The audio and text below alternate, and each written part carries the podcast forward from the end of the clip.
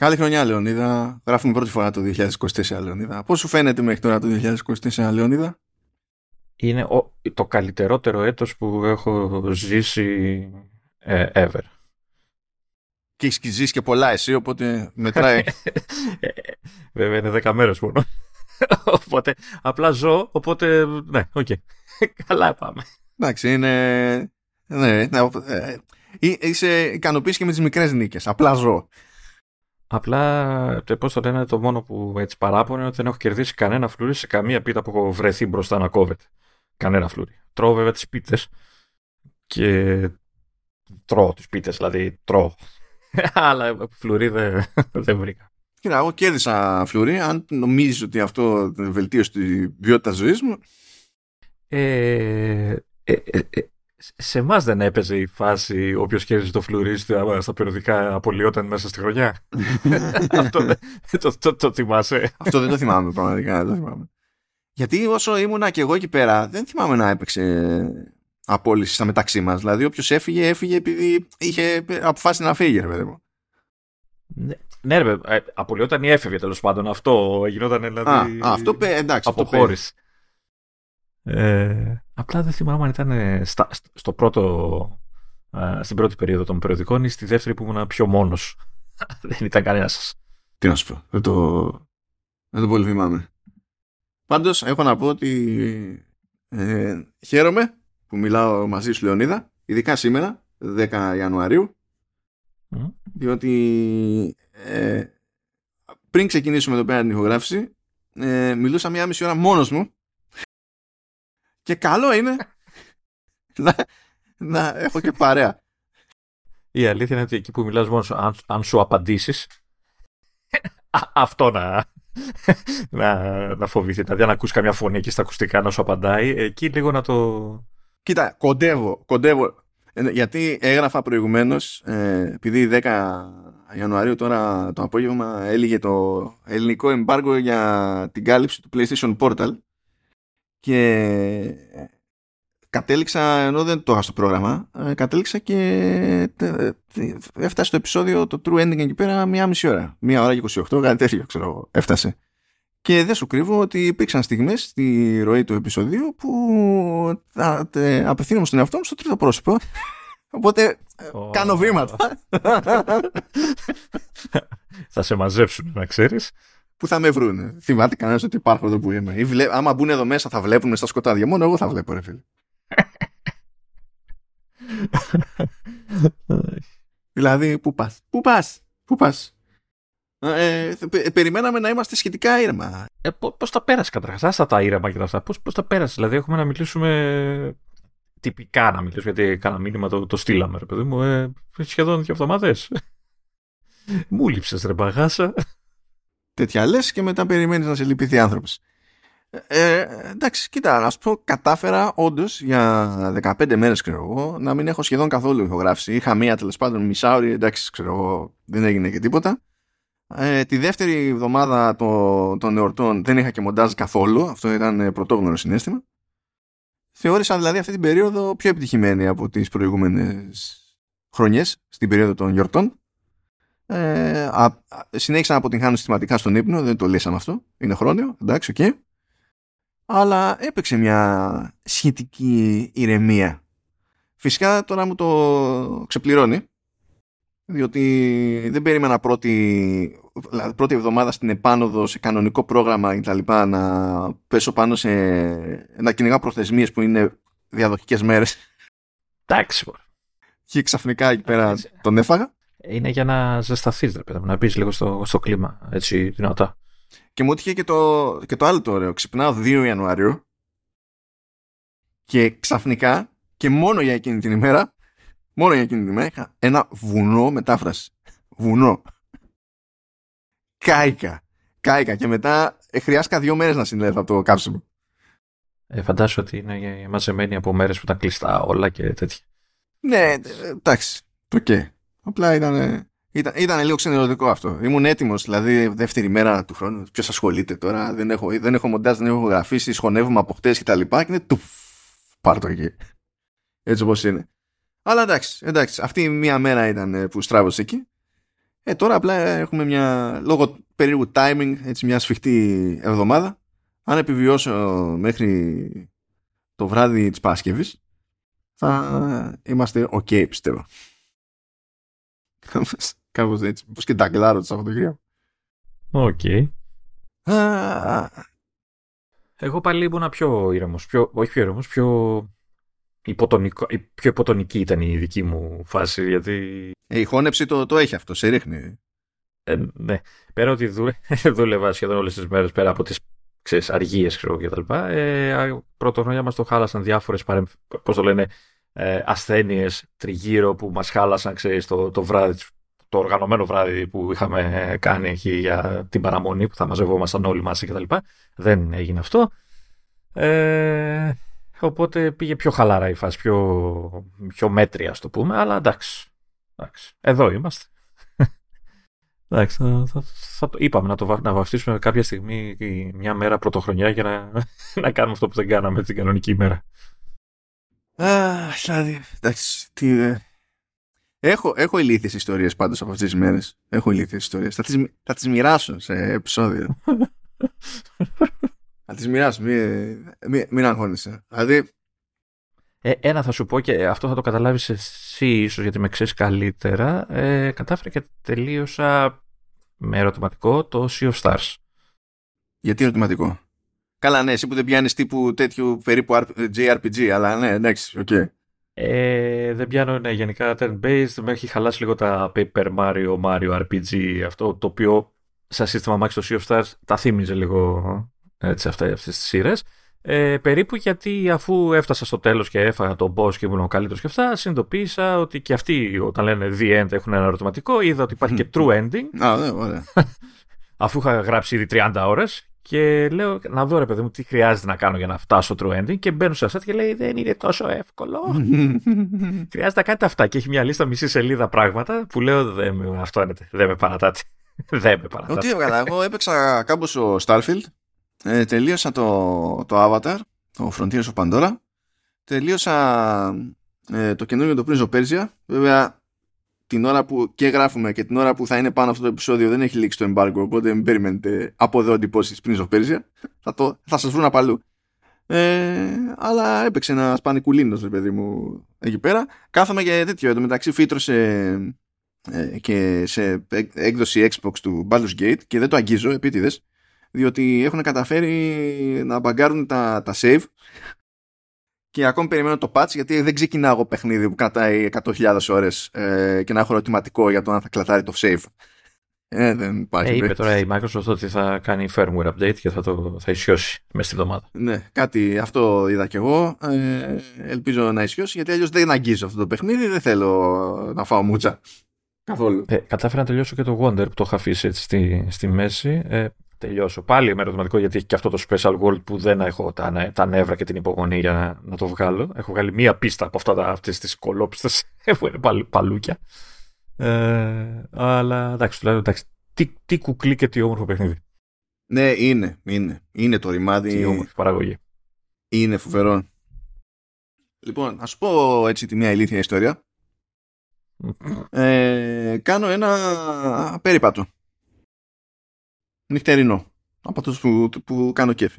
Και ακούω εκπομπές. Και μία ακούω podcast. Και ένα από τα podcast που ακούω είναι ενός ε, βυζαντινολόγου ο οποίος μεγάλωσε εδώ πέρα δηλαδή ενηλικιώθηκε εδώ αλλά μετά την ενηλικίωση είναι forever στην Αμερική και είναι καθηγητής. Και τα λοιπά και τα λοιπά. Και πάνω εκεί που συζητούσαν μαζί με έναν άλλον για διάφορα θέματα άκουσα για πρώτη φορά στη ζωή μου μία από τις πιο ηλίθιες θεωρίες που έχουν φτάσει στα αυτιά μου ever. Ε, σύμφωνα λοιπόν με αυτή τη, τη θεωρία ε, αν λέει ε, αυτό ε, το, το δεν ξέρω τι δεν τσεκάρισα τι εθνικότητα είχε εκείνος που διατύπωσε αυτή τη θεωρία αλλά και μόνο που ακούω τη θεωρία ε, ε, το, αυτό που η επόμενη μου σκέψη είναι να αναρωτηθώ στην κλίμακα του 10 πόσο Γερμανός είναι. Δηλαδή τον ακούστηκε παπάντζα κατά πάσα πιθανότητα είναι Γερμανός. Αλλά τέλος πάντων, ok. Okay. Λέει λοιπόν ότι αν στη, στο, στη ε, Ρωμαϊκή Αυτοκρατορία την Ανατολική τέλος πάντων, δηλαδή Βυζάντιο κτλ.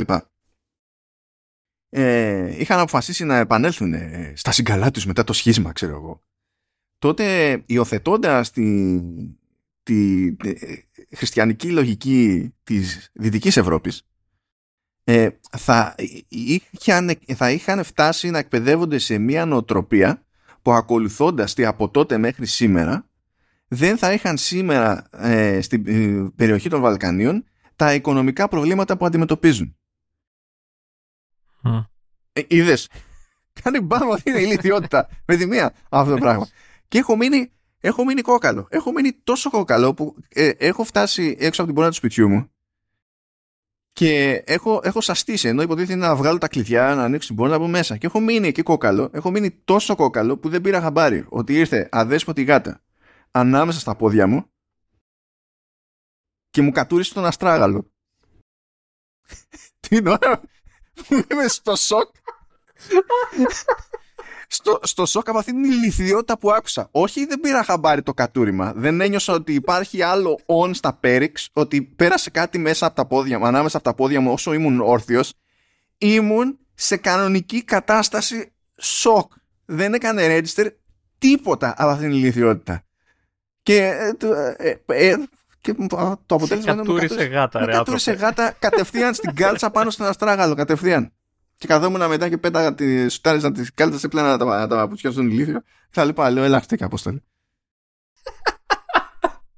Εντάξει, νομίζω ότι μπορούμε να κλείσουμε εδώ το επεισόδιο. και μακάρι να ήταν η μόνη ηλίθια ιστορία που έφαγα. Αλλά θα δείτε. Ωραία.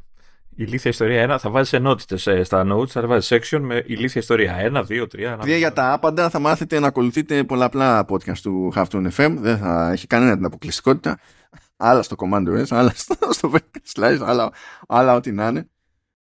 Όχι, ρε, αυτό, αυτό έπρεπε να το κάνεις στο, πρέπει να το πεις στο vertical αυτό για να, να ακούσουμε την αντίδραση του Ηλία. Κοίτα, επειδή ο, δεν υπάρχει περίπτωση, δηλαδή ε, δεν αντέχει ψυχολογικά να ακούει Command OS ο Ηλίας και το ξέρω. Ακόμα και να ακούνε κάποιοι δικοί μας ακροατές Command OS και vertical για να τα ακούσουν δεύτερη φορά, σίγουρα, σίγουρα όλοι μαζί και αυτοί που θα ξέρουν την ιστορία θα θέλουν να, δουν, να ακούσουν τι σοκ πάθει ο Ηλίας όταν θα το ακούει εκείνος για πρώτη φορά. Οπότε εντάξει, θα το παίξω, θα κάνω double dipping σε αυτή την ιστορία. Είναι, είναι σίγουρο. Λίγες ώρες μας χωρίζουν από αυτή τη μοναδική εμπειρία. το έχουμε, είμαστε jet. Είμαστε jet. Άντε, τώρα σου επιτρέπω να ξεκινήσουμε. Κοίτα, υπολόγιζα σε πιο ήρεμη έτσι, επαναφορά. Απλά πετάχτηκε η Apple και είπε Α, και πούστε, όπου να είναι βγαίνει το Apple Vision Pro. Οπότε δεν θα πάει, δεν θα κυλήσει. Εντάξει, κομπλέ. Ναι, εν τω μεταξύ έχουν αρχίσει κάτι ψωνιές ή κάτι τέτοια που τα περιμένεις βέβαια έτσι, αλλά έχει πολύ πλάκα να τα, να τα ακούς και να τα βλέπεις. Του στυλ απαγορεύεται το VR και το AR σαν όρος. θα, τα, θα, τα, θα πούμε αυτά γιατί εντάξει έτσι κι αλλιώς. Μόνο Αμερική βγαίνει το πράγμα σε πρώτη φάση και ο Θεός ψυχή του κτλ. Αλλά και από ό,τι καταλαβαίνω και, και, εκεί, και εκεί στην Αμερική και να θέλεις, δύσκολα θα το, θα το βρίσκεις. Οπότε... Ναι, δεν θα είναι. Εντάξει, δεν το συζητάμε αυτό. Αλλά για πάμε έτσι να πάμε λαού λαού να περάσουμε από τις υπηρεσίες που έχουμε εκεί πέρα ε, τίποτα, σε κάθε μέτωπο ξέρω γίνονται stuff. Αλλά πάμε έτσι χαλάρα, χαλάρα. First things first. Ε, πήρε τέτοιο, πήρε ανανέωση ε, για πέμπτη σεζόν το Slow Horses. Ε, το οποίο... φίλε. Λοιπόν, ακόμα, ακόμη δεν το έχω δει, αλλά θέλω να το δω, εντάξει. Ε, όταν θα το δεις, θυμίσου ότι η τρίτη σεζόν τα σπάει. Εντάξει, πολύ γέλιο ρε φίλε. Ο Γκάρι Όλντμαν στα καλύτερα του. Ε, η πλάκα είναι ότι ο Γκάρι Όλντμαν είχε πει, νομίζω, σχετικά πρόσφατα, ότι ξεμπερδεύει με τις υποχρεώσεις που έχει αναλάβει και μετά αποσύρεται από την, ε, από την υποκριτική. Οπότε η φάση πάμε και για πέμπτη ήταν μέσα στο κεφάλι μου. Ευτυχώς. θα πάρουμε λίγο ακόμα. Δεν ξέρω, κοίτα, γενικά είναι καλή σειρά. Έτσι πηγαίνει μία-δύο ή μία, η πρώτη, η δεύτερη σεζόν είναι okay, κτλ. Στην τρίτη δεν ξέρω τι είχαν πάρει τα άτομα. Μιλάμε για γέλιο. Έτσι. Ο χαρακτήρας του είναι φοβερός. Είναι, θα το, είναι, στα, είναι στα to do, είναι στα to do. Απλά από καμένη κομμωδία είμαι στη φάση που ρεφάρω ακόμα What We Do in the Shadows και πώς να σου πω, έχει πάρει ανανέωση για έκτη και τελευταία σεζόν. Εμείς τώρα θα καλύψουμε την επόμενη εβδομάδα στο showrunner στην τρίτη σεζόν γιατί το ξεκινήσαμε στο σήμα μας αυτό και ρεφάρουμε σιγά σιγά αλλά έχω συγκλονιστεί από το πόσο κακή είναι η μετάφραση και στις προηγούμενες σεζόν είχε πρόβλημα. Κάτι Αλλά στην τρίτη σεζόν είναι φάση. Εντάξει, βάλανε πυθίκους επιτρολόγιο. Είναι φοβερό το πώς, τι λάθη έχει, πόσα λάθη έχει και πόσο συχνά έχει λάθη, ακόμα και αν πεις ότι εξετάζουμε μόνο ένα επεισόδιο. Ε, έχει τόσα λάθη που ενώ αλλού κάθομαι και γράφω, σημειώνω όλα τα λάθη να τα πετυχαίνω, εδώ απλά παρετούμε. Δηλαδή πρέπει να φτάσει ένα level το λάθος για να κάνω τον κόπο να το βάλω στο note. Ε, δηλαδή, τι, τι να πω. Σε θυμήθηκα πάντως, Λεωνίδα. Γιατί; Γιατί έμαθα ότι όταν κάποιος στα, σε μια σειρά για ενήλικες σου λέει eat shit, η σωστή απόδοση στα ελληνικά είναι παράτα μας. Κάθε φορά λοιπόν που θα λες παράτα μας, θέλω να, θα σκέφτομαι εγώ και θέλω να σκέφτεστε κι εσείς που, που μας ακούτε ότι στην πραγματικότητα εννοεί eat shit. Έλα παράτα μας, προχώρα. Ορίστε, λοιπόν. Πάει, πάει αυτό, πήρε ανανέωση. Ε, επίσης, 9 ε, Ιανουαρίου ξεκίνησε η επιπληρωμή ε, διάθεση του Napoleon, του Ridley Scott. Έκανε το κλασικό η Apple που πέταξε και ειδοποίηση, το βάλε και στο widget και στο τέτοιο. Είναι σε φάση, ε, ναι, ε, όχι, μη, σταμάτα, σταμάτα να το κάνεις αυτό το πράγμα, σταμάτα να το κάνεις αυτό το πράγμα, αν δεν έχω κάνει εγώ κίνηση. Ε, και είναι και άδικο για τις παραγωγές των υπολοίπων. Και έτσι και λυγίσεις και το κάνεις για τους υπόλοιπους, τότε συνέχεια θα έχουμε τις ειδοποιήσεις και η κατάληξη θα είναι να κόψει τις ειδοποιήσεις από το Apple TV. Ε, που φαντάζομαι ότι δεν είναι αυτό που θέλει να πετύχει η Apple, αλλά okay. Ε, διατίθεται όχι μόνο σε, στο, στο TV App, έτσι, δηλαδή πωλείται ψηφιακά και προσφέρεται για ενοικίαση κτλ. Έτσι κι αλλιώς περνάει η διανομή μέσω της Sony σε αυτή την περίπτωση, όπως και η κινηματογραφική διανομή. Άρα αυτό σημαίνει ότι έχει μαζευτεί από, τα, από τους κινηματογράφους πλέον. Είμαστε στο, στη δεύτερη φάση. Ε, ναι, ας το, πούμε, ας το πούμε έτσι. Δεν είναι ότι υποχρεωτικά πρέπει ο άλλος να το μαζέψει, να το πάρει πίσω, αλλά τέλος πάντων... Ε, ναι, εντάξει, okay. Ας το πούμε κάπως έτσι. Επίσης, ε, τι άλλο έχουμε εδώ πέρα, πήρε ημερομηνία για το Apple TV Plus το Killers of the Flower Moon. Έχει περάσει το στάδιο του On Demand, το Killers of the Flower Moon. Στην τρίτη φάση. Ναι, και 12 Ιανουαρίου, δηλαδή μια μέρα από την, από την, μετά από την εμφάνιση αυτού του επεισοδίου στα feeds, ε, σκάει στο Apple TV Plus, οπότε οι συνδρομητές θα μπορούν να δουν την ταινία του Σκορσέζε. Και πάει και αυτό. Α, επίσης, τι άλλο έχουμε εδώ πέρα. Ε, παίρνει υποψηφιότητες, παίρνει υποψηφιότητες λέω. Ε, παίρνει βραβεία πλέον ε, είναι η εποχή των βραβείων, αρχίζει και μαζεύει το, το Apple TV Plus. Ε, έβγαλε εκεί ένα δελτίο για, το, για τα Creative Arts Emmy Awards που είναι ξέχωρη διαδικασία από τα Prime Time που υποτίθεται ότι είναι τα πιο τροφαντά. Τα Creative Arts έχουν να κάνουν πιο πολύ με το κομμάτι του και με, και με το production αλλά όχι μόνο τέλος πάντων. Οπότε τι παίζει, πήρε δύο το Ted Lasso για την τρίτη του σεζόν για το guest που έκανε ο Sam Richardson Πήρε επίσης ε, Outstanding Original Music and Lyrics για το Beautiful Game, συγκεκριμένο τέτοιο. Ε, το Blackbird πήρε την κατηγορία Outstanding Cinematography for a Limited or Anthology Series or Movie. Το 5 Days at Memorial πήρε Outstanding Special Visual Effects in a Single Episode. Πόσο πιο συγκεκριμένα πάνε αυτά τα βραβεία. Ε, okay. Όλοι πρέπει να πάρουν κάτι. Σταμάτα ξεπατώθηκε το ντοκιμαντέρ ε, Still a Michael J. Fox Movie. Ξεπατώθηκε γιατί πήρε Outstanding Documentary or Non-Fiction Special, Outstanding Directing for a Documentary or Non-Fiction Program, Outstanding Cinematography for a Non-Fiction Program, Outstanding Picture Editing for a Non-Fiction Program, Outstanding Music Composition for a Documentary Series or, spe or Special, uh, Outstanding Sound Editing for a Non-Fiction on Reality Program, Outstanding Sound Mixing for a Non-Fiction Program. Ε, διαλύθηκε μόνο ε, τιμή και δόξα στο Mike J. Fox που έχει φάει μούτζα στη ζωή αλλά το ζει με στυλ. Uh, the Problem with John Stewart η δεύτερη σεζόν πήρε Outstanding Directing for a Variety Series Outstanding Technical Direction Camera Work Video Control for a Special πάει και αυτό το Prehistoric Planet δεύτερη σεζόν πήρε Outstanding Music Composition for a Documentary Series or Special το άλλο ντοκιμαντέρ το Selena Gomez My Mind and Me πήρε Outstanding Writing for a Non-Fiction Program η τρίτη σεζόν ε, όχι τρίτη σεζόν, συγγνώμη, season 3 experience ε, του For All Mankind πήρε το Outstanding Emerging Media Program και είναι μια παπάντζα που είχε κάνει προωθητική που ήταν με augmented reality και τα λοιπά που δεν διατίθεται εκτός Αμερικής οπότε ναι, ναι. Ε, πέμπτη σεζόν του Carpool Karaoke The Series πήρε Outstanding Short uh, Form Comedy Drama or Variety Series και έτσι φτάνουμε σε όλα όσα κούμπωσε το Apple TV Plus στα Creative Arts Emmys. Εντάξει, δεν πήγε άσχημα. Έτσι. Ε, όχι, όχι.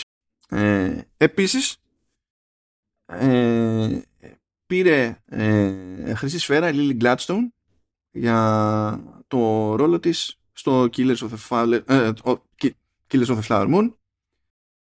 Ε, εντάξει, εδώ έχουμε το... Είναι ο δηλαδή, πιο αμερικάνικος τίτλος δελτίου τύπου πεθαίνεις. Είναι Apple Original Films Killers of the Flower Moon makes history. A star Lily Gladstone becomes first indigenous actress to land best performance κτλ.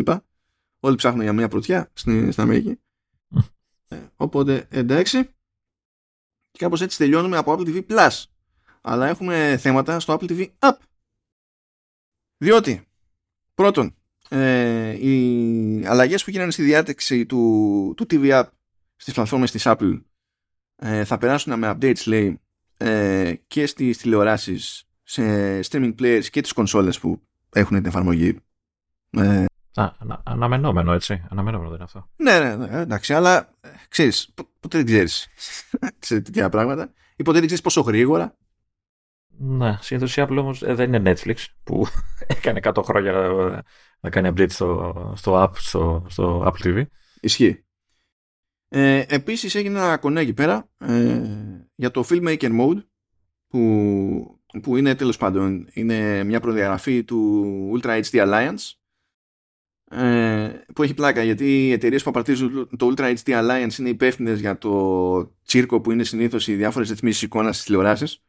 Ε, και ακόμα και αυτοί είδαν καπό είδαν και φτάσανε στο Filmmaker Mode όπου ενεργοποιεί η τηλεόραση η, η τηλεόραση γυρίζει σε όσο πιο hands-off προσέγγιση μπορεί για να δεις αυτό έτσι όπως έχει καλυμπραριστεί να το δεις από τους δημιουργούς του περιεχομένου, της ταινίας, σειράς κτλ. Ε, και θα αρχίσει να λειτουργεί αυτοματοποιημένα συνδυασμό με Dolby Vision και τα λοιπά ε, σε περιεχόμενο του Apple TV Plus. Δηλαδή αν κάποιος έχει τηλεόραση που υποστηρίζει το Filmmaker Mode.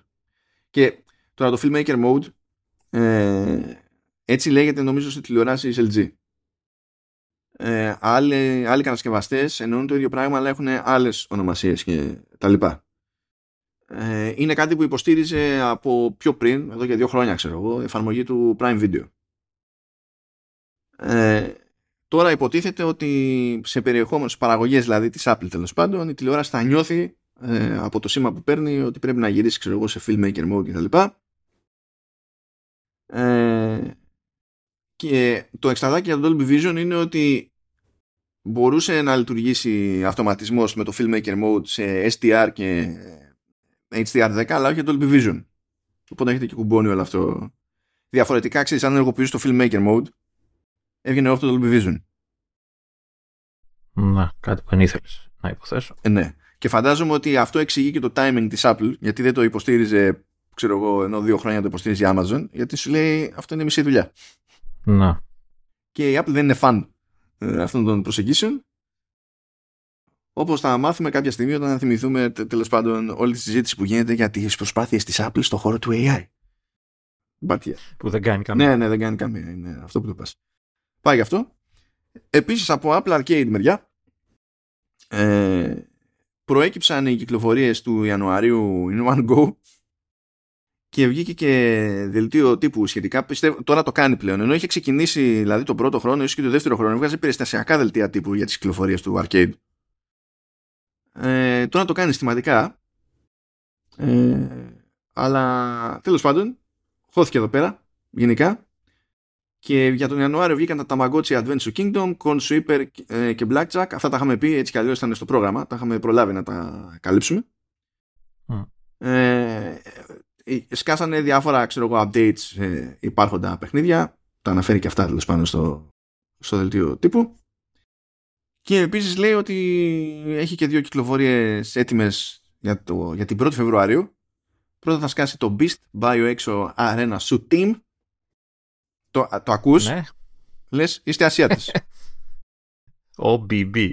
BB bye bye. Τι είπε το. ναι, τι είστε, είστε Ασιάτες δεν ήταν ανάγκη να το κάνετε να εξηγήσετε αυτό το ακρονίμιο δεν πειράζει αλλά τέλος πάντων και θα σκάσει και το World, Awards in Progress τώρα αν θα έχει κάτι άλλο Φεβρουάριος δεν το γνωρίζω αλλά τώρα τελευταία ε, τους τελευταίους μήνες πηγαίνει και τα βγάζει ψηλό όλα μαζί ξέρω εγώ για το μήνα Κάτι μου λέει ότι έχει κλείσει ήδη τη συμφωνία και είναι σίγουρη και ξέρετε, δεν περιμένει κάποια τελευταία στιγμή να γίνει κάτι που να. Ή περιμένει ξέρεις, κάποια να κλείσει η συμφωνία για να, για να το πει; Δεν περιμένει. Μα, ναι, αλλά πριν έβγαζε πρόγραμμα και τα πήγαινε όλα εβδομάδα-εβδομάδα. Έλεγε την τάδε εβδομάδα αυτό, την άλλη εβδομάδα εδώ. Τώρα το Δεκέμβριο τα έβγαλε όλα μαζί γιατί εντάξει, λες γιορτές. Ιανουάριο τα έβγαλε με δύο μέρες διαφορά απόσταση. Δηλαδή. Ε, και λες τέλος πάντων, OK, είναι μετά από την εορταστική περίοδο. Αλλά βλέπω ότι το συνεχίζει και το Φεβρουάριο και λέει ότι 1η Φεβρουάριου θα βγάλω δύο και τέλος πάντων μετά. Ερωτηματικό. Πάλι. Αλλά το κάνει, ρε παιδί μου. Δεν ξέρω αν αυτό σημαίνει ότι αλλάζει ο ρυθμός πλέον και φεύγουμε από το εβδομαδίο στην κανονική ροή του έτους. Θα το μάθουμε με τον δύσκολο τρόπο. Επίσης, 18 Ιανουαρίου βγαίνει από τις λίστες το World of Demons της Platinum Games το οποίο το είχαμε εξετάσει εδώ πέρα. Μ' άρεσε. Η αλήθεια είναι. Ε, 18 Ιανουαρίου δεν θα εμφανίζεται πλέον. Δεν θα μπορεί κάποιος να το κατεβάσει. Και αν το έχει κάποιος κατεβάσει από 1η Φεβρουαρίου, δεν θα μπορεί να το παίξει. Να παίξει. Δεν έχει γίνει κάποια διευκρινιστική δήλωση για το γιατί και πώς. Αν είναι απλά έληξε συμφωνία, ξέρω εγώ, και εντάξει, αντί για. ή. or whatever. Ε, το πιθανότερο αυτό δεν είναι. Είναι το πιθανότερο αυτό είναι. Απλά ελπίζω να μην σημαίνει ότι βγαίνει off γενικά το, το παιχνίδι, ρε παιδί μου. Δεν νομίζω, ρε. Δεν ξέρω αν. Από οποιαδήποτε πλατφόρμα και τέτοια, αυτό θέλω να σου πω. Γιατί δεν είναι μάπα το World of Demons. Έχει κάνει άλλα πειράματα λυπηρά η Platinum Games ω εργολάβο. Ε, αλλά το World of Demons δεν ήταν από τα στραβά τα πειράματα. Γι' αυτό λέω, ρε παιδί μου. Εντάξει. Δεν είναι δυνατόν να το αποσύρουν τελείως. Το πιθανότερο θα σου πει, ξέρεις, αν το θες, το αγοράζεις, ξέρω εγώ. Δεν ξέρω αν θα δώσει καμιά έκπτωση για σένα που είσαι συνδρομητής, ξέρω Όπως καλά λέει το Game Pass. Δεν ξέρω. Όχι, αυτό, αυτό δεν το κάνει. Αυτό δεν το κάνει καθόλου. Εν τω μεταξύ, προσπαθώ να, να σκεφτώ. Ε, είναι λίγα τα παιδιά που έχουν βγει από το arcade έτσι, ή δεν τα ανακοινώνει όλα, δεν ξέρω. Ε, θυμάμαι ένα ακόμα, δεν θυμάμαι ποιο είναι, αλλά θυμάμαι ότι είχε φύγει ένα, είχαμε πάλι ασχοληθεί. Τώρα αυτό δεν ξέρω αν έχουν φύγει άλλα παιχνίδια της πρώτης φουρνιάς. Ε, δεν, δεν τα θυμάμαι κιόλας. Να, Και εγώ δεν πολύ θυμάμαι. Κάτι έχει φύγει, αλλά δεν πολύ θυμάμαι κι εγώ. Ναι, δεν ξέρω αν τα λέει πάντα ή όποτε είναι κάτι πολύ, ξέρεις, έχει κάποια μεγάλη κυκλοφορία ξέρω που φεύγει. Ε, Επίσης, εμείς έχουμε να καλύψουμε στην ουσία το τελευταίο original του Δεκεμβρίου, γιατί ήμασταν και εμείς στην ανάπαυλα. Σιγά σιγά θα ρεφάρουμε. Που είναι το Disney Dreamlight Valley, που έχει πλάκα αυτό το παιχνίδι. Από την άποψη ότι ήταν για πολύ καιρό σε early access και η Gameloft ε, έλεγε ότι ε, θα βγούμε και θα είμαστε free to play. Ναι, μεν για να μπείτε σε early access πληρώνετε και έχετε κάποια benefits ξέρω εγώ και τέτοια, εντάξει, κλασικά, κάτι founder editions και ό,τι να είναι. Okay. Ε, αλλά ο στόχος ήταν να είναι free to play. Και μερικές εβδομάδες, ένα μήνα, 15 μέρες ε, πριν την κανονική κυκλοφορία, είπε never mind, θα, δεν θα είμαστε free to play, θα είμαστε premium. Οπότε βγήκε σε διάφορα συστήματα, κονσόλες και τα λοιπά, κανονικότατα. Ε, και ε, μπήκε, δηλαδή την, νομίζω ότι ανακοινώθηκαν ψιλομαζί αυτά, ε, έσκασε και στο Apple Arcade, τάζοντας και το expansion τέλος πάντων που έρχεται. Και στο Apple Arcade προφανώς θα καλύπτεστε από τη συνδρομή και that's that. Η αλήθεια είναι ότι ε, ε, ε, δεν αφιέρωσα χρόνο σε αυτό το παιχνίδι. Απλά το βάλα να δω πώς τρέχει στο, στο MacBook, γιατί είμαι ακόμα σε αυτή τη φάση και, και γέλασα διότι δεν δέχομαι αυτό το παιχνίδι ε, να παθαίνει κλακάζ στο frame rate σε αυτό το μηχάνημα και δεν το δέχομαι διότι ταυτόχρονα ένα πολύ πιο ενδιαφέρον σε τεχνικό επίπεδο παιχνίδι το Resident Evil 4 ε, είναι πολύ πιο προβλημάτιστη εμπειρία. Με ray tracing και δεν ξέρω και εγώ τι ας πούμε σε σχέση με το Dreamlight Valley. Έχει δουλειά να κάνει Game Loft για να ισιώσει αυτό το πράγμα. Δεν, δεν ξέρω αν αυτό ισχύει μόνο στο, σε Mac. Δεν μπορώ να το δοκιμάσω. Έτσι. Ε, Γιατί στο, το, το βάλα λίγο πριν ξεκινήσουμε τώρα ξανά. Είχα, έχω παίξει κάμια ωρίτσα με, το, με την έκδοση Final, γιατί το είχα παίξει και τότε στο Early Access. Νομίζω το, το έδινε το Game Pass. Ε, το είχαν βγάλει και το χάζευα. Είχα παίξει πιο πολύ τότε. Ε, τώρα που το έπαιζα, έπαιζε πολύ ομαλά. Μιλάμε πάντα για το, το αρχικό κομμάτι, ξέρετε, το, το αρχικό τμήμα του κόσμου, αυτό που ξεκινάει το παιχνίδι ουσιαστικά, γιατί ποτέ ανοίγεις το κάστρο και μετά έχει διάφορα να κάνεις. Εγώ γυρνούσα την κάμερα και ήμουνα wow there cowboy. Ναι. ε, δεν μου σκάλωνες στο iPhone, ε, αλλά εννοείται ότι η κάμερα έχει θεματάκια. Έτσι, δηλαδή, όταν έχει δέντρα, απλά πάει και τσακώνεται μαζί τους. με τα κλαδιά εκεί, πάντα θέλει ένα, ένα αυτό. Αλλά γενικά εντάξει, είναι λίγο αναμενόμενα αυτά τα προβλήματα. Τα έχουμε μάθει τόσα χρόνια, τα, ξέρεις, έχουμε μάθει να τα, να τα αγνοούμε. Τώρα, σαν παιχνίδι, ε, νομίζω ότι είναι super για το κοινό στο οποίο απευθύνεται. Δηλαδή, μιλάμε Disney, μιλάμε για ένα παιχνίδι που έχει τα πάντα από χαρακτήρες. Δηλαδή, έχει όλους. Ό,τι μπορείτε να σκεφτείτε από animation της Disney, θα βρείτε κάποιους χαρακτήρες ε, μέσα στο παιχνίδι με τους οποίους ποτέ μιλάτε, φτιάχνετε φιλίες, ε, κάνετε διάφορα σας. Ε, Πώς σας δίνω, ξέρεις και καλά, questάκια να κάνετε. Υπάρχει ένα γενικότερο story ότι και καλά πρέπει να σώσουμε τον Dream Valley γιατί έχει ε, πώς το λένε, κατακλειστεί από ένα κακό το οποίο ουσιαστικά η, η, βασική του επίπτωση είναι ότι όλοι οι χαρακτήρες που ζουν εκεί ξεχνάνε ε, τα, τα πάντα και δεν θυμούνται τι γίνεται κτλ. Οπότε προσπαθείς εσύ ως ε, άσχετος, δεν είσαι κάποιος χαρακτήρας της Disney, ένα άσχετο άτομο το οποίο το φτιάχνεις, έχει customization εννοείται με ρούχα. Τα ακούω αυτό εντωμεταξύ και η σκέψη μου είναι τώρα με λιγότερο Kingdom Hearts. ναι, όχι, δεν είναι. Εντάξει, ε, πιο πολύ, είναι, είναι πιο πολύ χασο, χασομέρα, ε, χασομέρεμα app, όπως τα λέω εγώ. Έτσι, δηλαδή έχει πολλά. Δηλαδή, ε, αν, αν, ε, αν υπάρχει κάπου μια λίστα που λέει ότι αυτά του είδες τα παιχνίδια πρέπει να έχουν αυτό, αυτό, αυτό, αυτό και αυτό σίγουρα, σαν πυλώνες του gameplay, σαν βάση του gameplay, ε, είναι όλα checked. Όχι, αν υπάρχει λίστα, εννοείται ότι υπάρχει λίστα. δηλαδή, χαρακτήρες ε, από γνωστό IP, franchise, τα πάντα. Υπάρχουν όλα. Disney. Ε, Πώς το λένε, δυνατότητα να φτιάξεις το δικό σου χαρακτήρα και να τον ντύσεις και αργότερα να βγάλεις και άλλα ρουχαλάκια, γυαλάκια, παπουτσάκια. Ό,τι θες, ε, υπάρχει. Check. Ε, κουεστάκια ηλίθια του στυλ ε, ψάρεψε πέντε ψάρια για να προχωρήσει το επόμενο quest. Check ε, πιο μεγάλα πράγματα που, και πιο μεγάλες ε, έτσι, ας το πούμε, ε, περιπέτειες που ανοίγουν πιο μετά κτλ. Βεβαίως. Ε, γενικά ε, έχει άπλετο περιεχόμενο για να χαθεί ένας πιτσιρικάς ε, που γουστάρει έτσι Disney κτλ. Ε, είναι καλοφτιαγμένο παρόλα τα τεχνικά θέματα, δηλαδή είναι προσεγμένη η παραγωγή. Εντάξει, έχει τεχνικά θέματα, αλλά ε, φοβάμαι ότι είναι στη φάση του Mac πιο πολύ. Δεν ξέρω αν θα γίνει κάποιο update για να τα βελτιώσει. Στο iPhone πολύ λίγα. Δηλαδή, ε, τη μία φορά μου έκανε κάποια θέματα, ε, τώρα δεν. Εντάξει, μπορεί να είναι και, ξέρεις, πώς ξυπνάει το, το, το, η συσκευή κάθε φορά.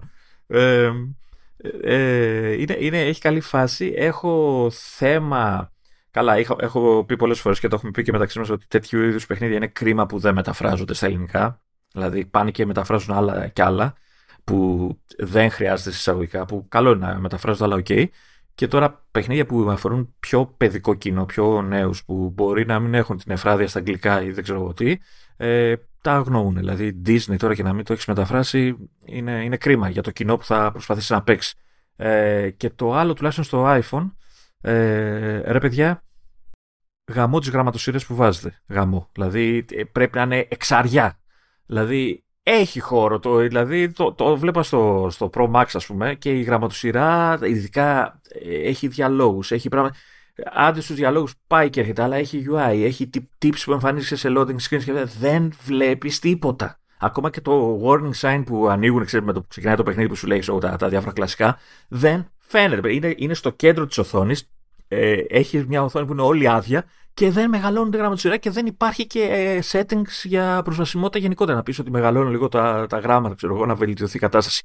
Γιατί; Δεν βλέπω κάποιο πρόβλημα. Ε, γιατί προσπαθούν να. Στην ουσία έχουν βρει ένα setting και ελπίζουν να τους βολέψει σε όλες σε όλες τις συσκευές. Ε, κλασικά τώρα. Ε, ε, ρε, εσύ δεν έχει καθόλου ε, settings για προσβασιμότητα. Δηλαδή, εδώ που έλεγα ότι πλέον ε, ξέρεις, έχουμε μπει σε μια άλλη φάση ότι ε, πλέον ε, νοιαζόμαστε για, τα, για ανθρώπους που έχουν θέματα, αλλά και όχι μόνο για αυτούς, αλλά και για εμά. Που δηλαδή γραμματοσύστρα 6 και 8 ε, points, δεν διαβάζω, ειδικά σε κινητό, έτσι.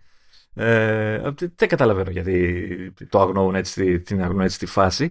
Ε, το άλλο που μου κάνει εντύπωση είναι ότι είναι από τα, νομίζω είναι το πρώτο παιχνίδι που παίζει, έχει ας το πούμε υψηλά requirements, δηλαδή, αλλά έχει και μερικά κουφά, δηλαδή δεν παίζεις σε όλες τις συσκευές πια.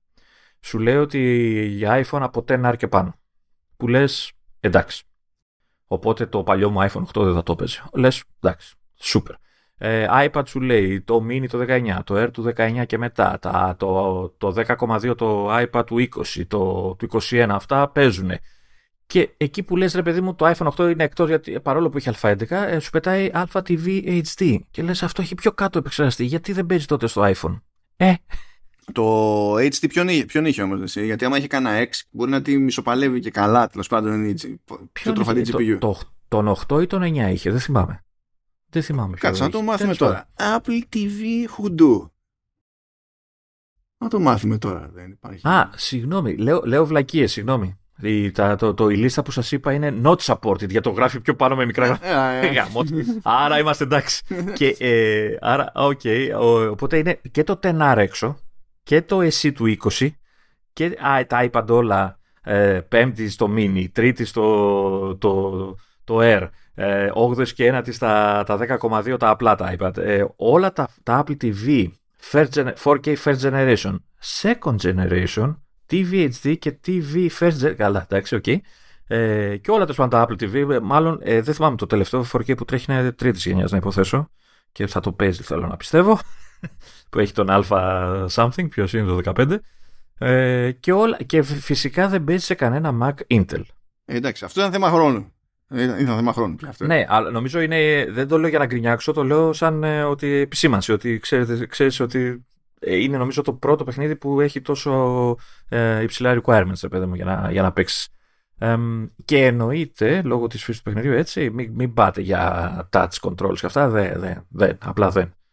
Ε, μιλάμε για full 3D ε, Πώς το λένε, ε, θέλει χειρισμό κάμερας, θέλει, θέλει πολλά πράγματα. Οπότε καλύτερα. Μα γιατί δεν καταλαβαίνω τι πρόβλημα δημιουργεί η αφή σε αυτή την περίπτωση; Σίγουρα πάντως είναι καλύτερο το, τα touch control από αυτά που έχεις στο Resident Evil 4, από τα οποία απλά αποφασίζουν να εμφανιστούν στην οθόνη και να μην φύγουν ποτέ. Τα χρησιμοποιήσει ή όχι. και δεν βλέπεις τίποτα από τι γίνεται από πίσω από τα σχεδιάκια των πλήκτρων. Γιατί να βλέπεις, γιατί να βλέπεις. Πρώτα απ' όλα εντείνει το, το, την αίσθηση του τρόμου. Σωστά. Απλά πράγματα. Σωστά. σωστά. Απλά Απλά τυχαίνει να εντάσσεται σε άλλο είδος τρόμου, σε άλλη υποκατηγορία. Τέλος πάντων, ε, είναι, ωραία, είναι, full, είναι παραγωγή full αυτή, έτσι δεν είναι mobile τώρα. Είναι κανονικό παιχνίδι που, θα, που θα υπάρχει και στις κονσόλες κτλ. Οπότε, αν έχετε το, τη συσκευή που το τρέχει και έχετε πιτσιρικά που ξέρεις, θα πιστεύω ότι θα χαρεί και θα λιώσει κτλ. Ε, είναι καλή φάση. Έχει θεματάκια τεχνικά όπως είπε και ο Μάνος αλλά έχει πάρα πολύ περιεχόμενο για να ασχοληθεί κανείς. Αν βέβαια δεν. Γιατί είναι και λίγο τρύπα έτσι. Δηλαδή έτσι και ξεκινήσει, είναι και στη φάση ξέρεις, άντε άλλο ένα, ένα καρότο να. να, πώς το λένε, να, να, να κόψω και θα το, θα το κλείσω. Ναι, αλλά μήπως να ψαρέψω και να ψάρει ακόμα για να τελειώνω. Ξέρεις, ε, εντάξει, έχει μια τέτοια φάση στο παιχνίδι. Coolness. Πάλι καλά που τέλος πάντων πρόλαβες και πήρες χαμπάρι. Επίσης, να σου, να σου προειδοποιήσω ότι το Corn Sweeper δεν πρόκειται. Είμαι χαζός δεν, το, δεν το κατάλαβα ποτέ το Minesweeper, ούτε πρόκειται να καταλάβω το Corn Sweeper. Ή τι είναι, σε μπερδεύουν χειρότερα τα καλαμπόκια από τις νάρκες; Όχι, είμαι, είμαι, είμαι εντελώς ηλίθιος. Δηλαδή μου πετάει ξέρεις, νουμεράκια ξέρεις, κλασικά και ε, απλά δεν μπορεί να, να κάνει τη σύνδεση στο κεφάλι μου. Απλά τίποτα. Ηλίθιος. Λοιπόν, νομίζω ότι καταφέραμε να τελειώσουμε κάπως έτσι και από το Apple Arcade και να είμαστε cool τυπάκια. Λοιπόν, για, για πάμε εδώ. Ε, για την ιστορία εδώ δεν θέλει τώρα για συγκλονιστική ανάλυση εδώ που τα λέμε. Ε, η Apple εξακολουθεί και δουλεύει στο PR το ναι γεια σας εμείς τώρα ασχολούμαστε με το gaming εξακολουθεί. Ε, αφού ασχολούνται. Στα σοβαρά δηλαδή πήγανε και δώσανε συνέντευξη ε, ε, επί τούτου. Έτσι βέβαια δεν είναι ούτε την όρεξη έχουν, αλλά δεν είναι σαφές και αυτό είναι το και το πρόβλημα του, του gaming σε, σε Mac. Ε, δεν είναι καν σαφές λόγω προϊστορίας ότι είναι και άξιο να απαντήσουν στο ναι, αλλά πώς θα καταλήξουμε στο να ε, μη θέλουν παρακάλια οι developers. Αυτό.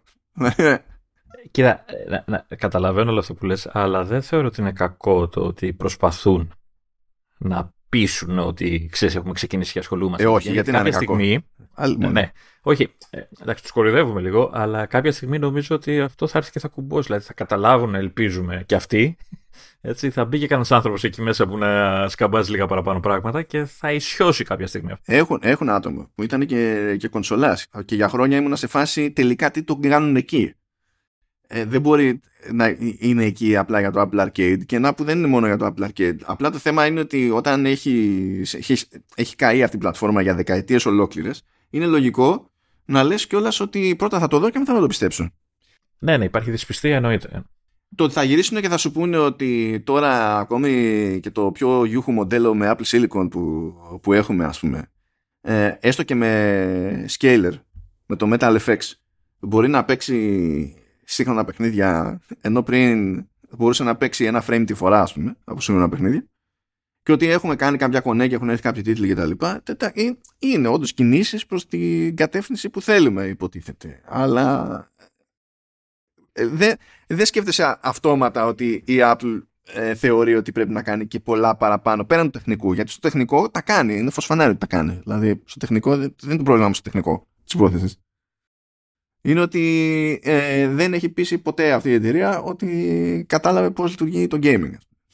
Καλά και στο τεχνικό ακόμα έχει δουλειά. Καταρχάς ε, πρέπει κάπως, δεν ξέρω, λίγο με το κόστος θα μου πεις ε, έχει μηχανήματα που παίζουν με παιχνίδια αλλά είναι πανάκριβα και ταυτόχρονα δεν φτάνουν σε επιδόσεις αντίστοιχα PC ας πούμε. Δηλαδή πρέπει να παίξεις εσύ έπαιξες σε ένα μηχάνημα που είναι πανάκριβο και οι επιδόσεις του σε, σε κάποια παιχνίδια είναι συνήθως υποδέστερες από τις αντίστοιχες ενός PC. Όχι ότι το αντίστοιχο PC είναι φτηνό, έτσι, γιατί οι gamer τα, τα σκάνε χοντρά χρόνια τώρα ε, με κάρτες γραφικών και αυτά.